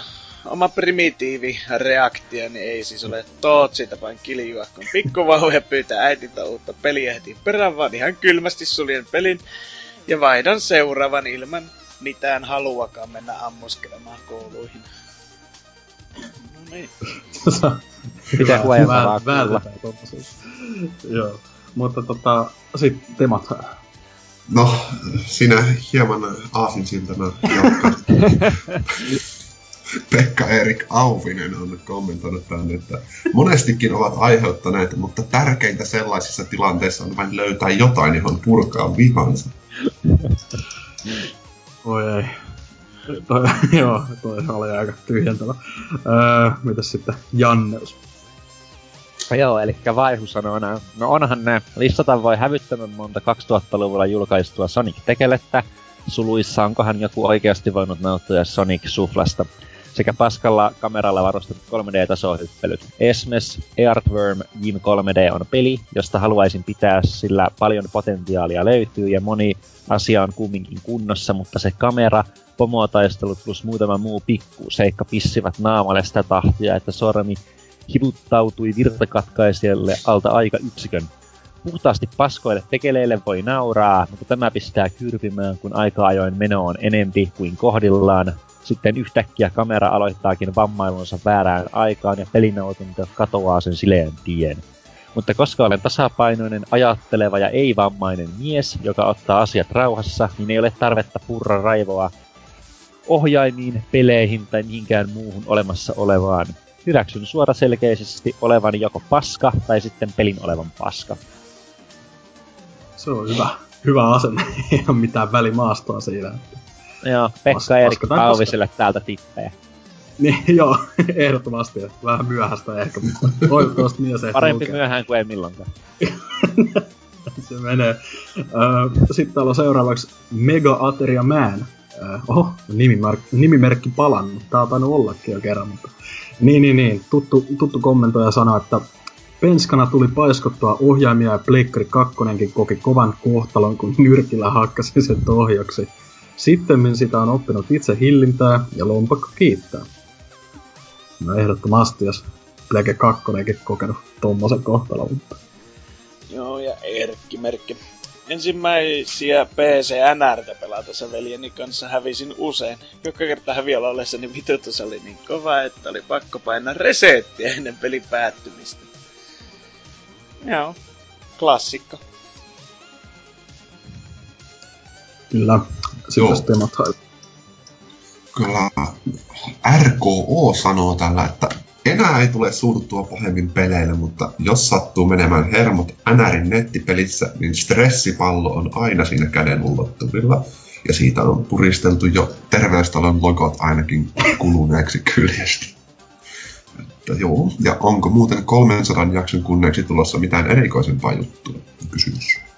Voi kuule, R K O. Öö, sen verran voidaan paljastaa, että kyllä me ensi viikolla ollaan suunniteltu vähän jotain normijaksosta poikkeavampaa, ja kannattaa pitää myös silmät tota, tapissa tuonne YouTube-kanavan puoleen, että sinne tulee jatkossa sitten, että tälleen, tää on nyt lupaus, tämmönen vaalilupaus, niin tulee jatkossa enemmän sisältöä sitten vähän säännöllisemmin, että mut katsotaan, joo, kyllä kolmasataa jakso pitäisi olla. Joo, tässä on se, sen verran hypetelty, että olisi vähän antikliimaksi, jos mitään ei ole. Joo, ja, joo, ja siis tota, sit tota Temathailin tota uusi peli, sehän tulee, me ju, julkaistaan se tänä vuonna, tänä kesänä, eikö se ole näin? Oho. Kyllä, mm, joo, nyt, nyt, nyt on luvattu, nyt on. Ei, mutta siis on, joo joo, on tulossa vähän sitä suuntaan. Sitten jos tota, Janneus lukisi sieltä Tontsen kommentin. Jees, eli Tontsa runoilee näin. Olen niin rauhallinen ukkeli, etteivät videopelit saa juuri Zeniani häirittyä. No okei, joskus vaikkapa ajopeleissä yksittäisen ajovirheen takia voittamista jäänyt kilpailu kismittää niin, että pään sisällä kaikuvat fuck fuck fuck huudot. Ja jos oikein todenteolla harmittaa, lyön sohva tyynyä. Lapsena eli joskus Commodore kuusikymmentäneljä tai Amiga vuosina hiiliajoitus ei ole tässä riittävän täsmällinen. No, vitsi. Tuli joskus paiskottua ilotikkua. Onneksi Competition Pro Ace-tikku oli niin vahvaa tekoa, että vaikka sillä olisi heittänyt Chuck Norrisia, olisi Texasin rangeriin tullut pipi ja joikkariin ei naarmuakaan. Se on vahvaa tekoa se. Mut sitten jos siirryttäis vielä tonne tota noin, Discordin puolella, sielläkin oli tuolla viikon kysymyskanavalla pari vastausta, niin jos Lionhead, öö, ei kun, joo, omassa järjestyksessä meni jo pieleen, meikä lukee täältä. Öö, Ellipsis vastannut, öö, juu, useimmat monin pelit, mitä pelaa, hiukankin vakavemmin. Yleensä kiukkua on hyvä purkaa sohvatyynyyn tai lähteä tauolle hetkeksi. Kerran lentänyt kuulokkeet seinään, mutta muuten pysynyt laitteet suht hyvin käsissä. Joo, ja sitten viimeisenä shwaa. Stomppasin syksyllä pirkkaohjelmen paskaksi kahvisiin Super Smash Bruttersissa. Just tota varten mulla on pari pirkkaohjelmia, kun en viiden rikkoneita Nintendon valmistamia GameCube-ohjaimia. Mut pirkkoja voi heitellä seinään ilman mitään ongelmia. Sanoisin, että videopelit ei itsessään suututa mua. Ja varsinkin Smashissa en valita kovin monista asioista, koska pelaan niitä pelejä kilpailullisesti. Ja silloin pitää hyväksyä, että niissä on hyviä ja huonoja puolia. Näissä tilanteissa voi olla taustalla muita asioita, jotka ärsyttää, ja sit saatan tehdä jotain tyhmää, koska en osaa hallita vihaani tarpeeksi hyvin. Siinä, siinä oli Smash-pelaajan ää, tilitystä vähän, että...